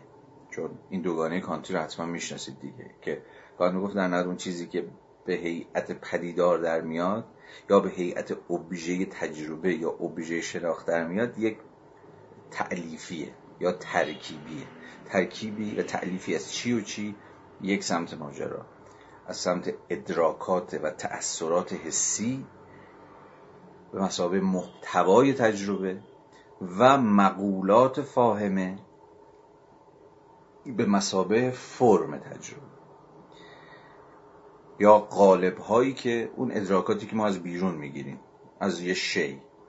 یک شی خودشو بر من عرضه می‌کنه نه؟ به معنای کانتی واجد قسمی تأثیرات حسیه اما کانت مثلا برخلاف تجربه گراهی مثل جان لاک و اینها فکر نمی‌کرد که ذهن ما یک آینه است. که جهان خارج اشیا هرچی که هست اون بیرون. خودشون رو بر این ذهن ما که خصلت آینوار داره یا جان لاک چی می‌گفت؟ از من شنیدید. می‌گفت لوح سفید. مثل کاغذ سفیده چیزی از خودش نداره. ذهن چیزی از خودش نداره. مثل آینه صافه جهان خارج خودشو رفلکت می‌کنه بر این ذهن ما و ذهن ما به این معنا منفعله. و ذهن ما مداخله ای نمی‌کنه. دست نمی‌بره در اون تأثیرات حسانی که از اشیای خارج بر او باز تابیده میشه. اما کانت اینجا مشکلش و در واقع نقدش به تجربه ها چیه که میگه نه و خیر. ذهن آینه نیست. ذهن لوح سفید نیستش. که جهان خارج خودشو صرفا رفلکت بکنه روی این سطح. و اسم اینو بذاریم شناخت. نه. ذهن یا در واقع فاهمه understanding اون فرم دهنده است. غالب دهنده است. یعنی چی؟ یعنی اون ادراکات حسی که از جانب اشیا به ذهن متبادر میشه یا بر ذهن رفلکت میشه یا بر ذهن بازتابیده میشه به خودی خود هیچ تعینی نداره. بلکه این تعین دادن بهشون فرم دادن بهشون غالب دادن بهشون صورت بخشیدن بهشون کار قوای یا مقولات یا صور فاهم است. مثلا فرض کنید یکی از صور فاهمه چیه؟ مثلا فرض کنید الدیت حالا دوازده تا مقوله برای فاهمه کانت برمی شماره که حالا من وارد جزئیاتش نمی‌خوام بشم. یکیشو فقط بگیم. علیت خب علیت کانت میگه که یکی از این مقولاتیه که فاهمه ما به گونه پیشینی ازش برخورداره از مجرای علیت که فرمی به نام علیتی که صورتی به نام علیتی که به ادراکات حسی که از خارج دریافت می‌کنه یه سر و صورت میده. به این معنا کار فاهمه چیه؟ مرتب کردنه. یک نظم و نسقی دادن همون صورت بخشیدنه. که مثلا می‌تونیم بین آ و ب یه جور رابطه نه؟ یه جور رابطه علی برقرار کنیم. بگیم مثلا آ علت ب است.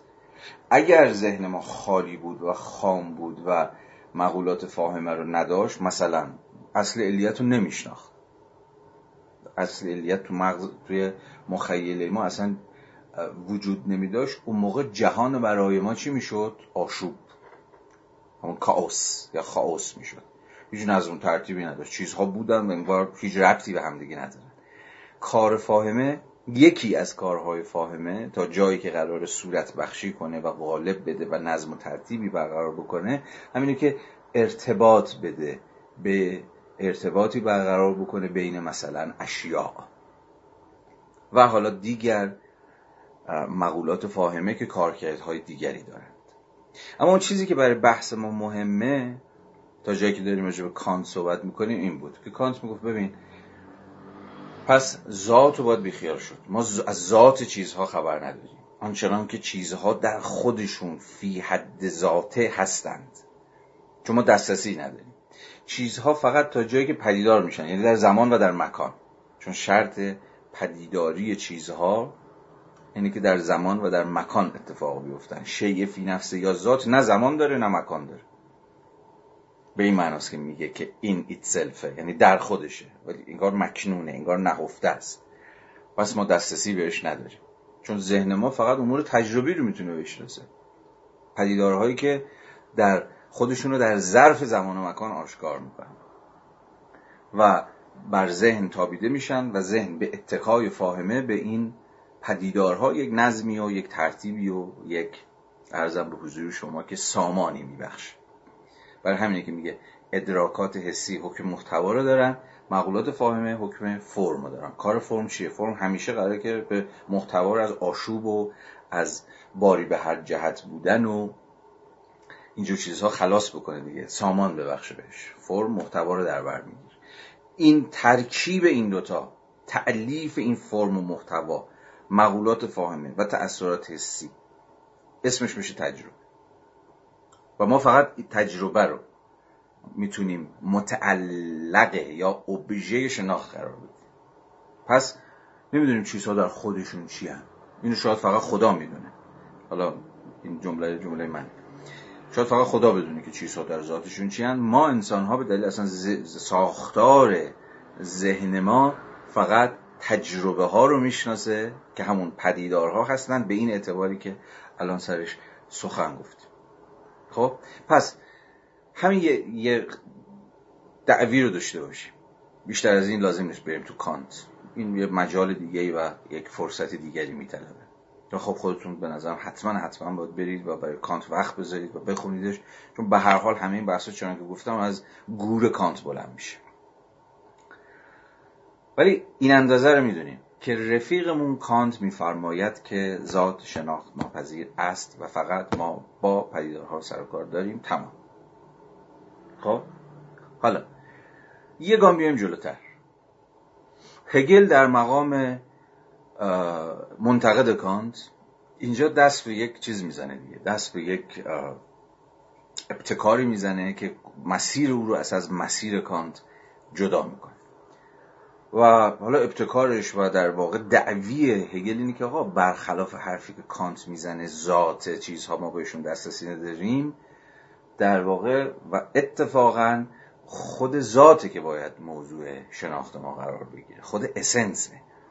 و ما زمانی که اسنس رو بشناسیمه که می‌تونیم بگیم به حقیقت دست پیدا کردیم. پدیدارها که تصادفی هم پدیدارها می‌تونن به صورتهای مختلفی خودشونو بر ما پدیدار بکنن خودشونو بر ما آشکار بکنن. و اگه ما صرفا قناعت بکنیم به شناخت پدیدارها و ذات رو که در واقع خود حقیقت چیز هاست فراموش بکنیم یا بیخیالش بشیم یا بگیم آقا برو باش دسترسی بهش نداریم فقط خدا می‌تونه از ذات چیزها یا حقیقت چیزها برای ما سخن بگه اون موقع دیگه شناخت شعنی نخواهد داشت. حرف هگل اینه که اتفاقا شناخت میباید شناخت خود ذات باشه. اما یه سوال جدی پیش میاد. خب دسترسی ما به ذات چگونه است؟ آیا واقعا آنچنان که کانت میگه ذات در خوده؟ ذات پنهانه؟ ذات مخفیه؟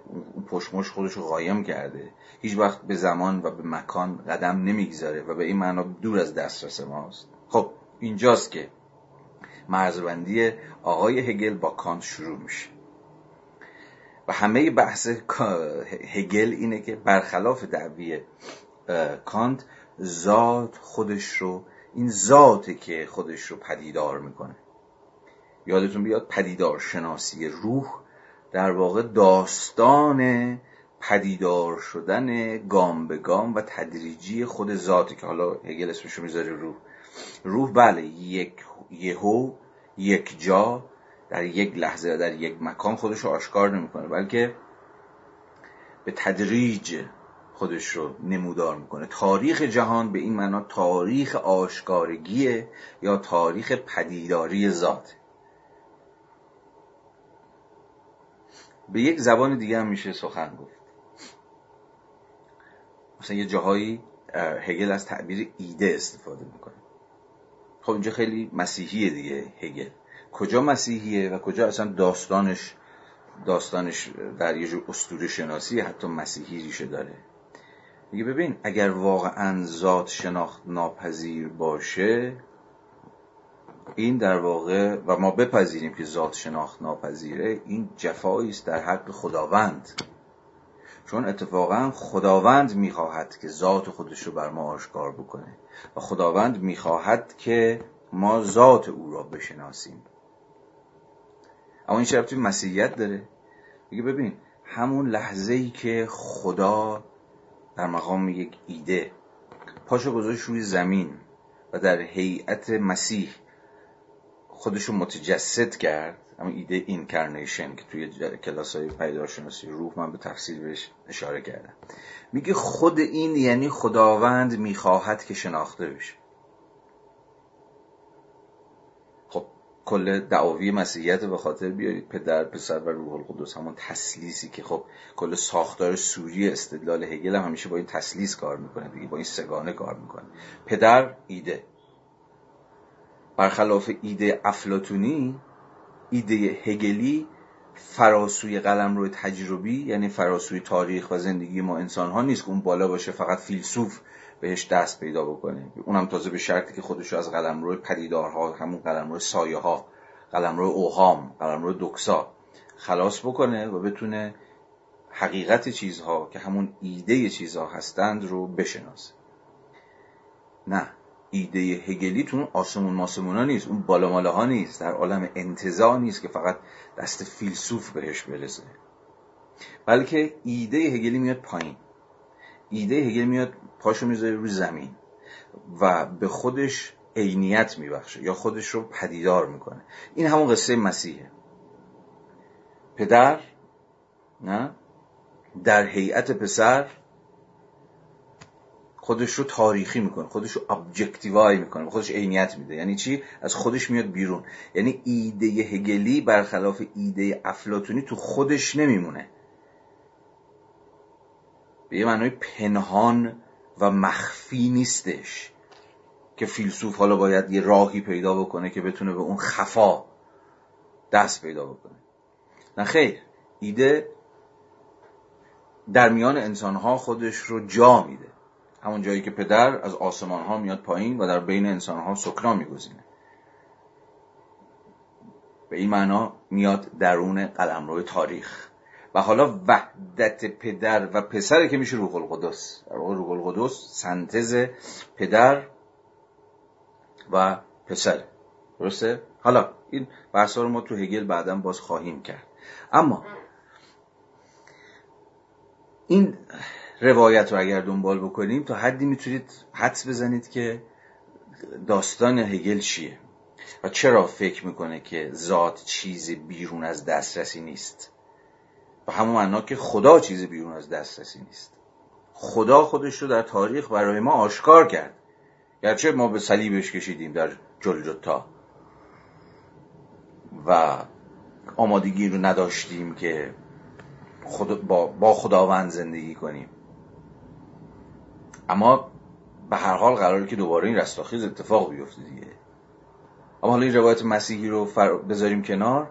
همه دعوی هگل روی این شناخت پذیری ایده یا همون خدا یا همون ذات یا چیزهای شایبه این. حالا اینها معانی مفاهیمی که تو هگل از هم جدا میشن.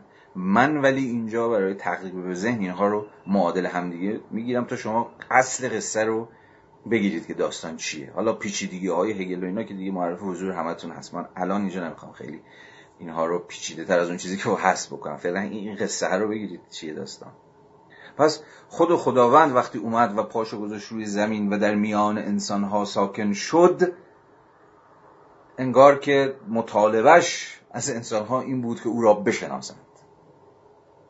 به زبان دیگه پس ذات خودش رو پدیدار می‌کنه. پدیداری چیز پدیداری در واقع پدیداری خود ذاته.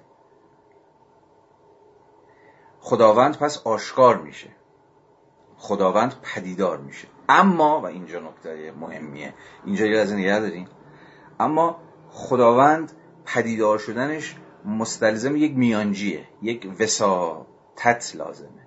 یک مدییشن اینجا ایده مدییشن هگلی فوق العاده اهمیت پیدا می‌کنه برای آدورنو هم به شدت مهم میشه حالا اینا رو من میارم تو جامعه شناسی توضیح میدم. نگران نباشین روشن میشه قصه چیه. یه ذره از این بیان دینی و مسیحی و فلسفی اینها یه ذره خارج میشیم. اما و اینجا نکتشه و نقطشه چیه؟ که اینه که اگر ذات بخواهد خودش را پدیدار بکنه این پدیداری باید از یک میانجی بگذره. یک واسطه باید در کار باشه که اون موقع شناخت شناخت بیواسطه ذات نیست و شناخت صرف پدیدار نیست بلکه شناخت این واسطه است. مثلا در اون مثال ما واسطه چیه؟ خود مسیحه. پدر یا خداوند یا ایده یا هر چیزی از به واسطه به میانجیگری مسیح بود که خودش آشکار کرد. و به این معناست که شناخت ذات یا شناخت خدا یا شناخت حقیقت یا شناخت پدر در واقع چیزی نیست جز شناخت مسیح. برای مسیح شناسی اینجا مهم میشه. باید مسیح رو بشناسید تا به میانجی او به کل وصل بشید. نه؟ چون پدر کله و مسیح یک پارتیکولاریتی یک جزءه. پدر در قالب یعنی به قول مسیحی در یک پرسنه یک شخصه. یعنی واجد یه جور شخصیت. مسیح یه نفره. و به این معنی پارتیکولاریتی. یک امر خاصه. مسیح هیچ کسی دیگه مسیح نیست. فقط مسیح مسیحه. پس کل خودش رو به میانجی یک امر خاص یک امر جزئی که آقای مسیح باشه متجلی می‌کنه. و ما نمی‌تونیم کل رو بشناسیم. خداوند رو خداوند کیه؟ نمی‌دونیم. فقط از مجرای شناخت پارتیکولاریتی امر خاص که همون شخص مسیح باشه پرسونالیتی مسیح باشه. یعنی از مجرای مسیح شناسی هست که ما به کل دست پیدا می‌کنیم. می‌تونیم خدا رو هم بشناسیم. باز اینجا ببینید دیالکتیک و کل جز اینجا چجوری داره کار می‌کنه. اینا تو بحث الهیاتیه. اما کاملا میشه این الگو رو وارد جامعه شناسی هم کرد. حالا تا دقیقی دیگه من بهش اشاره می‌کنم. ولی اصل قصه رو امیدوارم که گرفته باشید که چیه. پس کل به خودی خود آشکار نمی‌کنه خودش رو. کل حتما باید از مجرای میانجی یا میانجی ها بگذره تا وارد ساحت پدیداری بشه. نه؟ یا تعبیر دیگر ذات باید خودش رو آشکار بکنه. مثلا اینجا به سراحت خود آدورنو در صفحه 38 بذارید اینجا چون همین الان دارم به موضوع صحبت می‌کنم. همین فراز رو بخونم. اگه امیدوارم کتاب دستتون باشه. اگه کتاب دستتون بیاد صفحه 38 ببینید چجوری به همین زبانی که من دارم سخن میگم. حالا یه ذره متفاوت. آدورنو همین قصه رو داره دنبال می‌کنه. خط پنجم از پایین رو ببینید. آدورنو می‌گوید که ذات چیزی نیست جز تار تاری که تار درگیری که پود هر آنچه منفرد است در آن بافته شده است. یه فکر کنید ببین میگه که ببین ذات همون کل به تعبیری عین تاریه که با پود امور منفرد همون پارتیکولاریتی ها عجین شده. به زبان دیگه هر چیز منفردی. هر چیز منفردی که شما روش دست می‌زنید. حالا یه لحظه به یه زبان جامعه شناسی فکر کنید هر چیزی که شما روی در جامعه روش دست بذارید به عنوان امور یک امر منفرد امر کلی باهاش در هم تنیده است. مثل تار و پودی که در هم فرو میرن و از هم جدایی ناپذیرن. یعنی در هر امر جزئی شما می‌تونید رد پای امر کلی رو ببینید مثال دو هفته پیش من به خاطر بیارید یه مثال خیلی ساده و دم دستی زدم دیگه. سیگار. مثل سیگار هم جلو چشم بود یا سیگار افتادم. یه و حالا به زبان مارسل موز هم گفتم واقعیت اجتماعی تام. اما فعلا مارسل موز بذارید کنار اون زبان مال دو هفته پیش بود. الان به زبان هگلی.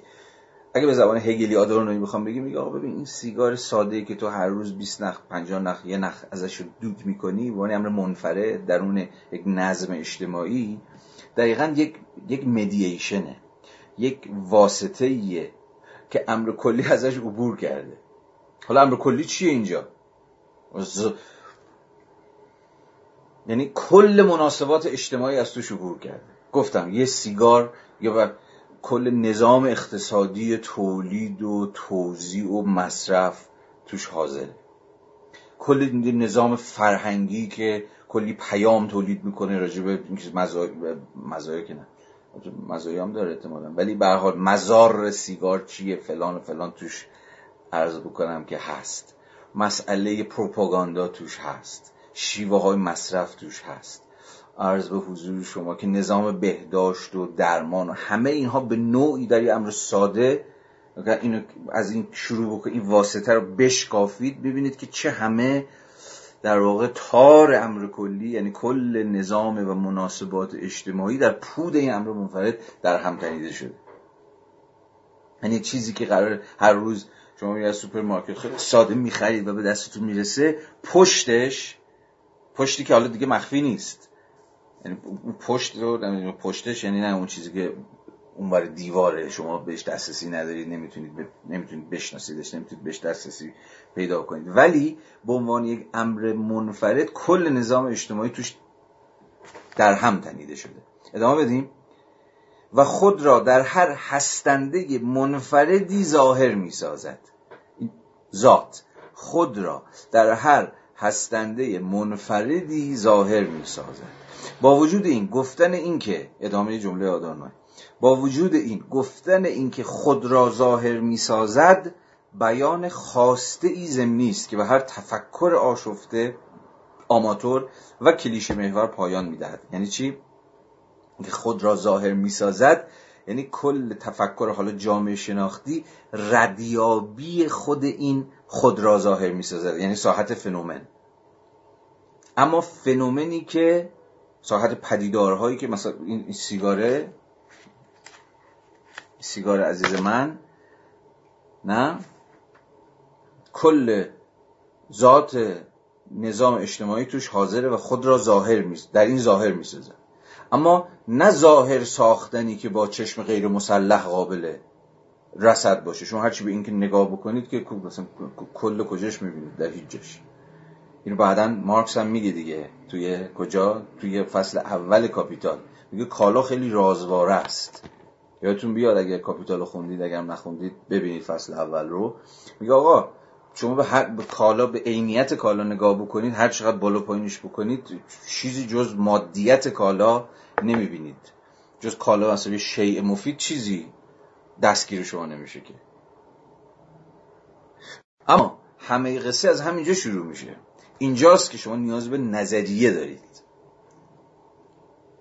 کل نظریه ارزش اضافی مارکس مثلا یک برساخته مفهومی عین یه چشم مسلح دیگه که قرار فراسوی عینیت کالا نشون بده که چگونه یک کالای ساده محصول در همتنیدگی یک نظام بسیار بسیار پیچیده تولیده. کل قوام و دوام جامعه سرمایه‌داری مبتنی بر این نظام تولیدی است. کل این نظام تولیدی در یکایک کالاهایی که ما مصرف می‌کنیم حاضره. و کار تفکر اینه که بتونه از این سطح پدیداری یعنی سطح, بیواس... سطح ظاهرا بیواسطه‌ای که اشیا خودشون رو بر ما مینمایانند خود, خود از این سطح پدیداری فراتر بره و به ذات به کل به اون نظام اجتماعی که تار و پودش رو در این امر منفرد در این کالا در این سیگار در در یه پدیده اجتماعی مشخص هر چیزی که شما اسم هر چیزی که شما فکرش فکرش به ذهنتون خطور می‌کنه بشه نشون داد که چگونه حاضره پس مدام کار تفکر حرکت از پدید ساحت پدیداری چیزها به ساحت ذاتی چیزهاست. که بتونه نشون بده این چگونه این پدیدار شده. به مسابقه یک میانجی میانجی که کل خودش رو گفتیم دیگه. به میانجی این میانجی خودش رو آشکار می‌کنه. برای شما بی دسترسی همون با جمله قدیمی. شما دسترسی بی واسطه آقا جان ندارید بکن نظام اجتماعی کو نمی‌دونم کجاست. اصلا دستیاب شما نمیشه. همیشه فراره. به این معنا انتظاییه سرمایه داری که نمی‌تونی نشون بدی سرمایه اونجاست. مثلا بگیریدش. این سرمایه داریه و ذهن های ساده واسه همین که سرمایه داری رو با سرمایه دار یکی می‌کنن. سرمایه داری همون سرمایه دارها نیستن که بشه نشونشون داد.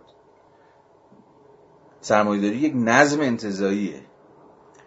نظم انتزاعیه که حالا خودش رو به میانجی امور منفرد مثلا کالاها آشکار می‌کنه. واسه همینه که آقای مارکس از کالا شروع می‌کنه. باز فصل اول کاپیتال اصلا جمله اول کاپیتال یادتون بیاد. که میگه آقا جامعه امروز ما چیزی نیست جز نمایشی از کالا. همین جمله بنابراین من از کالا شروع می‌کنم. این این جمله حالا نقل مضمون. شما می‌تونید خب چه از کالا شروع می‌کنه. میگه اتفاقا باید از یه امر خیلی ملموس شروع کرد. از یه امر خیلی انزمامی شروع کرد که هر روز تو دست و بالمون داره وول می‌خوره. همین زندگیمون با همین کالاهاست که داره میگذره. اما از مجرا یا حالا تحلیل کالا به مسابه ساحت پدیداری یا وجه میانجیگرانه کل که ما می‌تونیم به کل دست پیدا بکنیم. یعنی همینجوری تحلیل, تحلیل مارکسی تو کاپیتال همینجوری گام به گام این امر منفرد رو هی میشکافه هی میشکافه تا در نهایت بتونه نشون بده که این امر منفرد چجوری ریشه داره در یک نظام بسیار پیچیده مناسبات سرمایه داره حالا اینو باید مثلا حین خوندن خود کاپیتال به اینه شما ببینید که چه با چه روشی رفیقمون بحثش رو پیش می‌بره.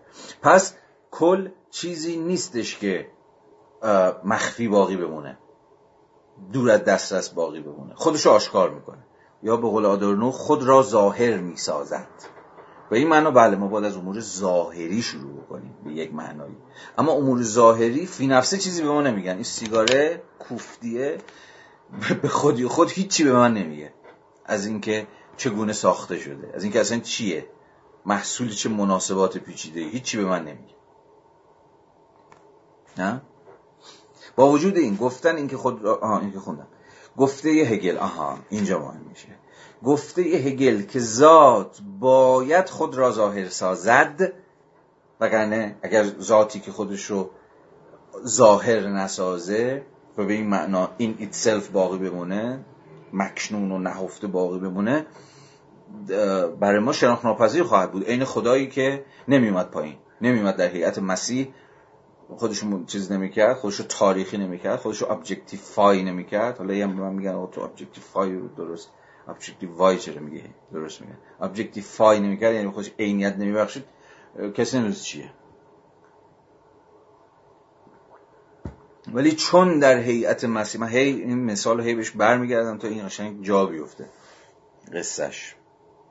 اگه این بابا یعنی خدای مسیحیت در هیئت مسیح متجسد نمی‌شد اینکرنیت نمی‌شد و به این معنا ذاتی نبود که خودش رو ظاهر بکنه خودش رو آشکار بکنه همچنان شناخت ناپذیر باقی میموند.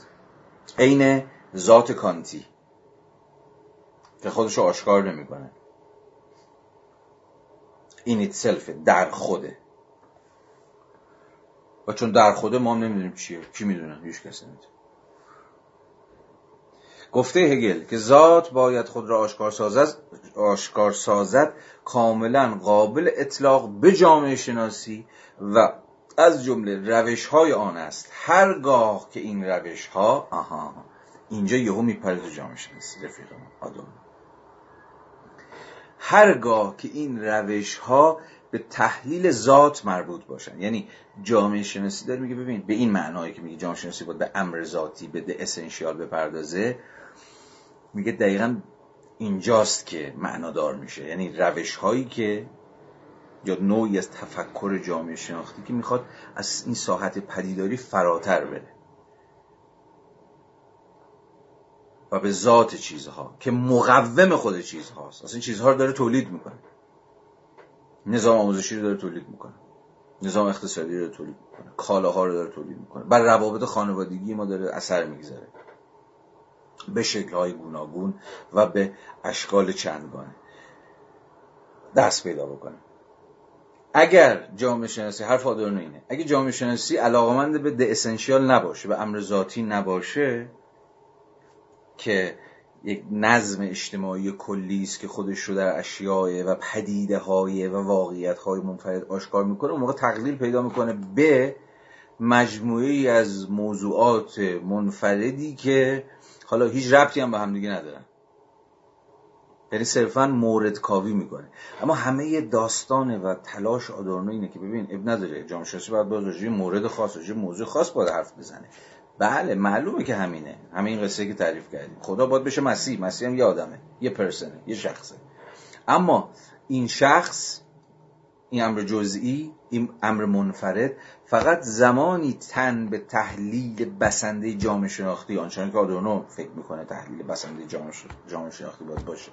زمانی تن به این تحلیل بسنده جامعه شناختی میده که دیگه از این سطح منفردش فراتر بیاد و جامعه شناس بتواند نشون بده که چگونه این واقعی که اتفاق افتاده چگونه این کالای مشخص چجوری این رفتار مشخص اجتماعی این مد این باور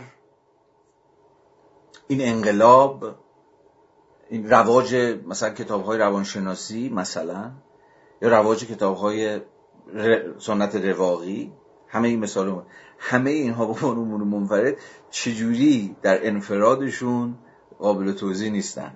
صرفا نمیشه گزارش کرد. آه خیلی بد دوری شده. چقدر کتاب های روانشناسی مثلا زرد یا مثبت زیاد شده. چون قبلا راجب اون جمله آدورنو هم صحبت کرده بودم و درنگی کردم بر سر خود این قضیه. آدورنو میگه ببین اوکی اینو که همه می‌دونیم که که همه ازش خبر داریم. چیزی نگفتی اگه فکر کنی که صرفا اشاره بکنی به امور پدیداری که در جامعه داره خودش آشکار می‌کنه. شما زمانی تونستی یه قدم بذاری جلوتر که دقیقا بتونی نشون بده این چه ربطی به مثلا خود این رواج این دست کتاب ها چه ربطی به سوشال توتالیتی داره به تمامیت اجتماعی به مسابه ذات برسازنده این پدیده های منفرد داره؟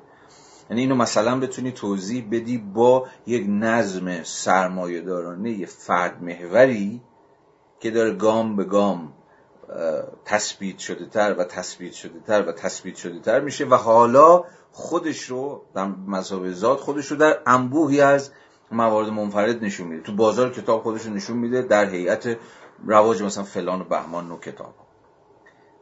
در نظام آموزشی خودش نشون میده در هیئت مثلا انبوهی از با انبوهی از رقابت های عجیب و غریب مثلا برای موفق شدن در امتحان کنکور. و پشبند و, و, و کنار دستش انبوهی از بازارها و بنگاه ها و مؤسسات آموزشی که می‌خوان راه های موفقیت و راههایی که چجوری بتونید در این بازار به شدت رقابتی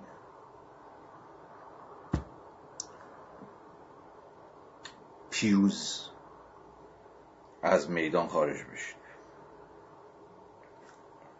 شما زمانی دست به تحلیل جامعه شناختی زدید که از این سطح پدیداری بتونید فراتر بیاید دیگه. برای ما قصه حسین کلی شبستری صرفا تعریف نکنید که وای وای چه زمانی بدی شده. مثلا خانواده ها برای اینکه بچه هاشون مثلا موفق بشن در کنکور باید هی پول خرج کنن. خب اوکی. این هنوز وارد ساعت تحلیل نشدیم. این صرفا یه گزارش. از وقتی گزارش ها خوبه چه چهار آدم وام می‌کنه که او اون بیرون چه خبره چه اتفاقایی داره میفته چقدر جالب. اما شما وقتی وارد ساحت تحلیل جامعه شناختی میشید که باز میگم دیگه احتمالا من رو متهم خواهید کرد و اتهام درستی هم هست که دارم حرفم تکرار می‌کنم. ولی خب هر تکراری یه پرتو دیگری هم بر یک بر بخش از این زوایای پنهان میاندازه دیگه. بنابراین من رو ببخشید اگر زیاد هی تکرار تکرار می‌کنم. و اینکه بخوام خودم شیر فهم بشم راستش بخوام. من چند پیشم داشتم با چند وقت دوستانم صحبت می‌کردم. چون فکر می‌کنم چرا من اینقدر تکرار می‌کنم؟ با حالا به زبانهای مختلف دیدم که داستان به خودم برمیگرده. خب از شما که من خبر ندارم. نمی‌دونم کی گرفت کی نگرفت کی کانت خونده کی هگل خونده. ممکنه اینو برای خیلیاتون تکراری باشه یا بگید آقا همه اینا رو ما می‌دونستیم حرفا چیه؟ اوکی. بعد دیدم که داستان خودمم. داستان فقط و فقط خودمم. یعنی خودمم که هنوز فکر می‌کنم نه نفهمیدم. هنوز ابهامی هست هنوز گیری هست. من یه بار دیگه برای چون به هر حال من دارم برای خودم حرف می‌زنم. چه خوشتون بیاد چه بدتون بیاد این گفتگوی گفتگو هم نیست. یه مونولوگ یک طرفه است که مثل آینه ای دارم خودم نگاه می‌کنم و بارها هم گفتم. نمی‌دونم کی خل بشم و نمی‌دونم. ولی به هر صورت من تنها مخاطب خودم هستم. این 159 نفری که الان اونجا برای من انتظاییه و چون دارم با خودم گفتگو می‌کنم و چون خودم راضی نمیشم هی تکرار هی تکرار تا یه جایی بالاخره ول کنم دیگه. این قفلم واشه. بگم آقا دیگه فکر کنم که فهمیدم. بنابراین ول می‌کنم میرم جون شاید اگر می‌تونستی بازخورد داشته باشیم اگر ازتون می‌پرسم اوکی جا افتاد روشنه. و اگه شما گفتی آره میشه می‌شد رفت جلو. ولی چون به هر حال این رابطه قطع شده و من برای خودم سخن میگم هی تکرار. و تکرار و تکرار. به حال باید من رو تحمل کنیم برای فکر کنم الان دیگه روشنه. واسه چی. خب این ادامه بدیم تا این 6 7 دقیقه که وقت داریم برای پارت دوم. این گفته بدیم معناست. کدوم گفته؟ او گفته ای که ذات باید خود را ظاهر سازد. و گفتیم که ذات همواره از, از مجرای ساز و کار مدییشن یعنی میانجیگری و وساطت خودش رو در امور منفرد آشکار می‌کنه. و شناخت از امور منفرد شروع میشه. بله از کیس شروع میشه. بله از موارد مشخص پدیدار شونده برای همگان آغاز میشه. بله ولی فقط زمانی می‌تونیم ادعا کنیم که به شناخت بسنده ای رسیدیم. اصلا به چیزی چون شناخت رسیدیم که بتونیم از این سطح پدیدار فراتر بریم به ساحت اسنس برسیم. و اسنس چیه؟ حالا اینجا دوباره می‌خواد به یه زبان دیگه توضیح بده. این گفته بدیم معناست که صحبت از ذات یا قوانین ذاتی جامعه کاملا بیهوده است؟ مگر اینکه حالا می‌خواد دفاع کنید مگر اینکه این قوانین از طریق تفسیر در پدیده ها آشکار شود؟ چون این اینجاست که ما به نظریه نیاز داریم. اینجاست که حالا خیلی ها مثلا آدورنو و فرانکفورتی ها و اینا رو متهم می‌کنم چی؟ آه نظریه زدگی نه؟ خیلی هم شنیدید دیگه. آقا یه مش آدم انتزاعی هی دارن نظریه میبافن و میبافن و میبافن. جامعه شناسی که این نیست که جامعه شناسی یعنی اینه که شما ابزار و وسایل تو برداری برید تو میدون راجع موضوعات تحقیق کنید ببین منو جامعه شناس بیشتر از اینکه نیازمند نظریه باشه نیازمند روش تحقیقه. باید روش تحقیق بلد باشه چیه این همه نظریه؟ کان میگم کان.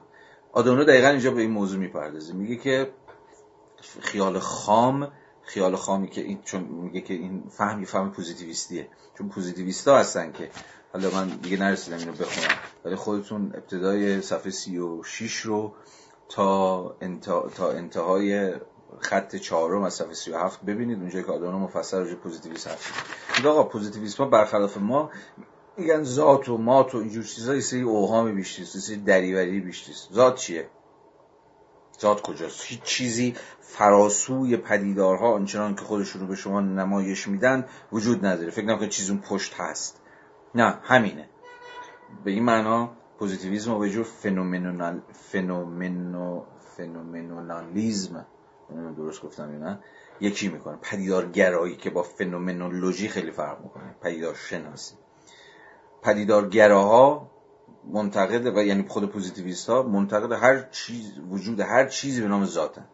و این وهم بیشتر یه وهم یه انتظار فلسفیه برای پیشیده کردن بحث. ما فقط با پدیدارها سر کار داریم و پدیدارها خودشون رو بر قوای حسی ما عرضه می‌کنن و قوای حسی ما هم می‌تونه این پدیده ها رو بشناسه و توصیفشون کنه و گزارششون بکنه.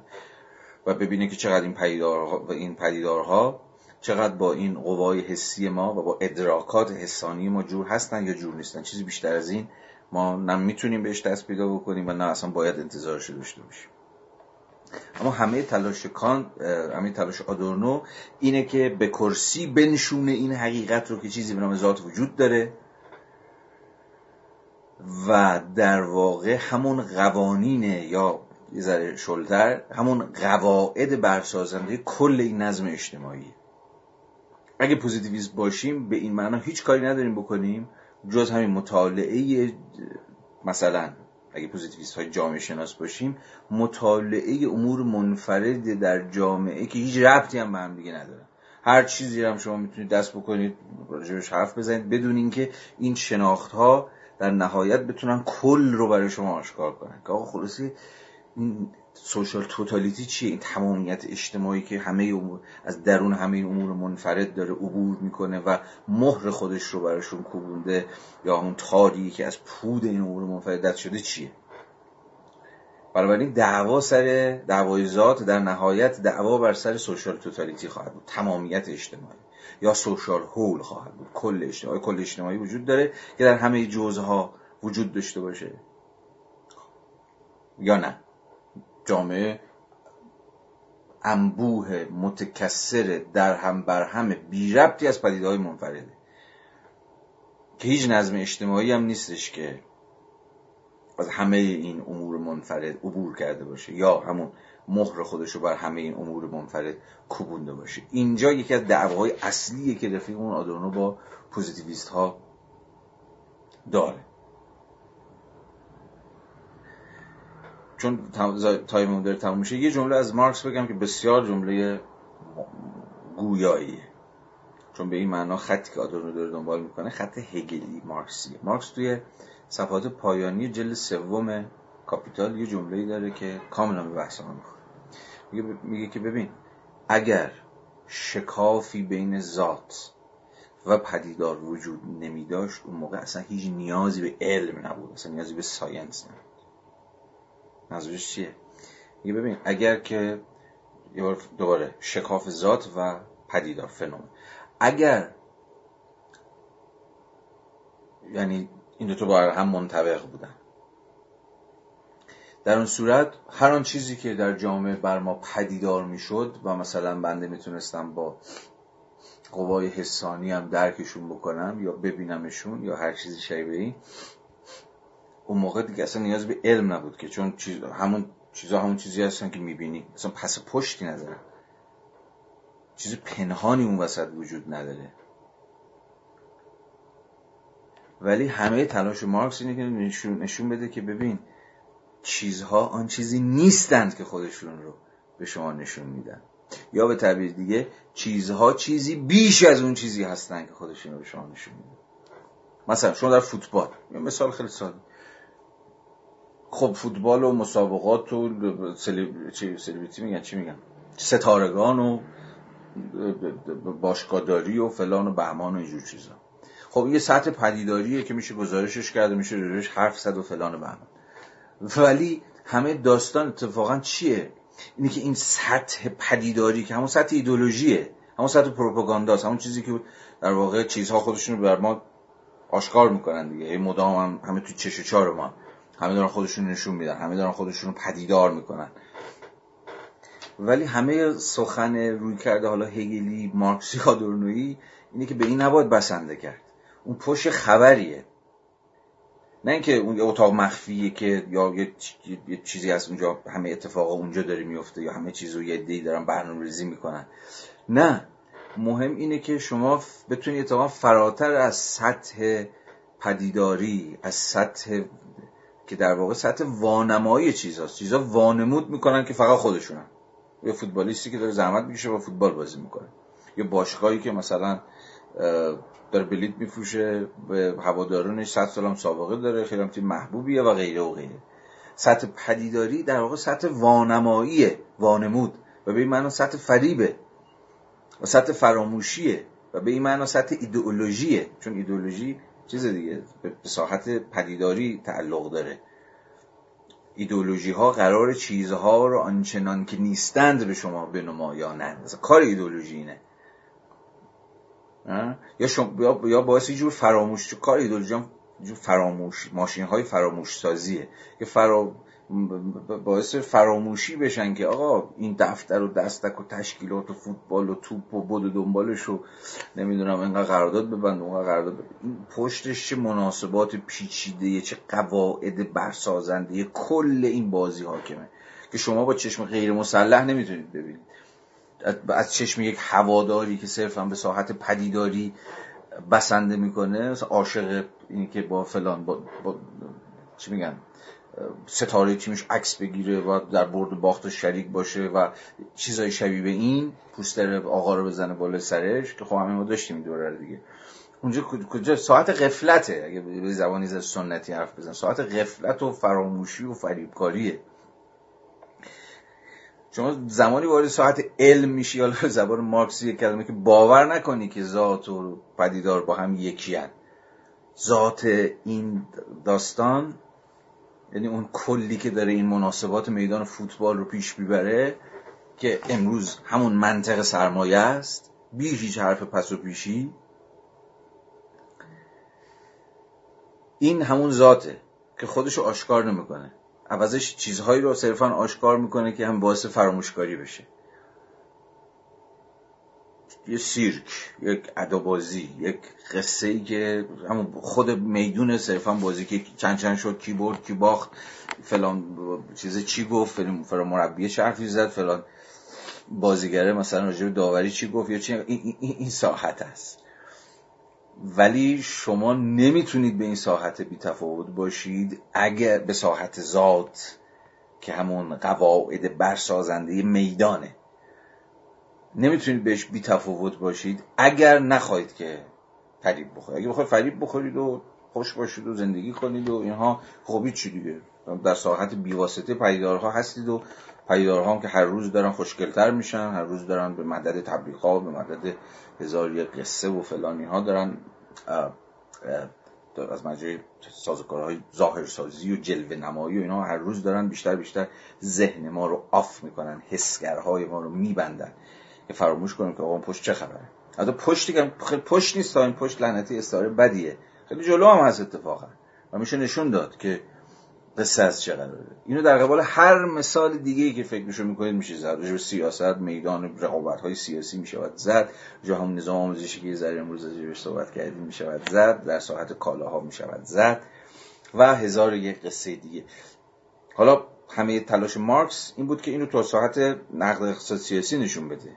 و آقا همون کالا کالاها اگه شما صرفا به کالاها در ساحت پیدایشون بسنده بکنید هیچ چیز عجیبی نداره. هیچ چیز رازآمیزی درشون نیست. شما میرید سوپر سر کوچه خریدتون می‌کنید و میاد خونه و استفاده می‌کنید یا هر کالای دیگه اگر به این سطح پدیداری لعنتیش بسنده بکنید همون سطحی که خیلی بیواسطه خودشو بر شما آشکار می‌کنه متوجه و متوجه ذات نخواهید بود. یعنی نظمی که داره تولید می‌کنه. پدیدارها رو. و به این معناست که رفتن به سمت ذات مستلزم نقد ایدولوژیه. گفتیم ایدولوژی کارش جلوه نمایی دیگه پدیدار سازیه چی چیزایی جوری نشون بده. حالا ماشین تبلیغات و پروپاگاندا و آموزش و هزار هر آن چیزی که دستن در کار به بخشی از دمای هستگاه ایدولوژیکه همین اینه که هی هی چیز بده دیگه هی متورم بکنه ساعت بده چشما خیره بشه اصلا هی حیرت بکنه که واو عجب داستانی عجب چیزیه. عجب این شکلی بود پس. ولی همه مسئله که این عبور به ساحت علم که همان شناخت ذات است مستلزم اینه که به زبان بازی سنتی این چی میگن پرده پندار این هجاب ایدولوژیک این جلو نمایی و ظاهرسازی در ساحت پدیداری شما بزنی کنار ببینید او اون پشت خبری است. و بازم مثال مسخره پشت. پشتی که تو خیلی هم جلوه. تایمون تموم شد متاسفانه. دو سه دقیقه بیشتر وقت نیست. ولی من تقریبا غیر از چند تا ملاحظه ریز که البته مهم من بود اهم اون چیزهایی که می‌خواستم و می‌شد که در این مجال یک ساعت اندی راجع به مسئله ذات و امر ذاتی اینها بگم و گفتم در جلسه بعد که نیمه دوم فروردین خواهد بود و بحث دوباره از سر خواهیم گرفت از ابتدای درس گفتار چهارم شروع می‌کنم. خوبیش اینه که آدورنو خودش دوباره برمیگرده به این ماجرا امروز. بله می‌کنه حالا حالا تو یکی دو جلسه دیگه باز هی امروزاتی امروزاتی بهش برمیگرده. و من هم مجال خواهم داشت که در اون جلسه یک بار دیگه به این موضوع حالا از زوایای دیگه برگردم و سعی کنم که بیشتر و از ابعاد دیگری و این موضوع رو با شما در میون بذارم و اگر ابهامی بود که حتما هست بتونم که تفصیل بیشتری بهش بدم. ولی اجالتا در این مجال فکر می‌کنم همین اندازه می‌تونستم که موضوع رو برای شما باز بکنم. امیدوارم که حداقل یه کلیدهای اولیه‌ای به دست شما داده باشم و واقعا هم خودم توهمی ندارم که چیزی بیشتر از اون کلید اولیه و ثانویه نمی‌دونم چیه ولی به حال یه سری یه نکاتی بهتون گفته باشم که یه ذره از اون ابهام اولیه دست کم ما دور شده باشیم. به حال ما در جلسه آتی پس از درس گفتار چهار روم صفحه 45 بحثمون رو دنبال می‌کنیم و این بحث رو هم بیشتر باز خواهیم کرد. خب مرسی که تا این وقت شب همراهی کردید. دمتون گرم تا فرصتی دیگری که باز با هم بحث کنیم. قربون شما شب بخیر.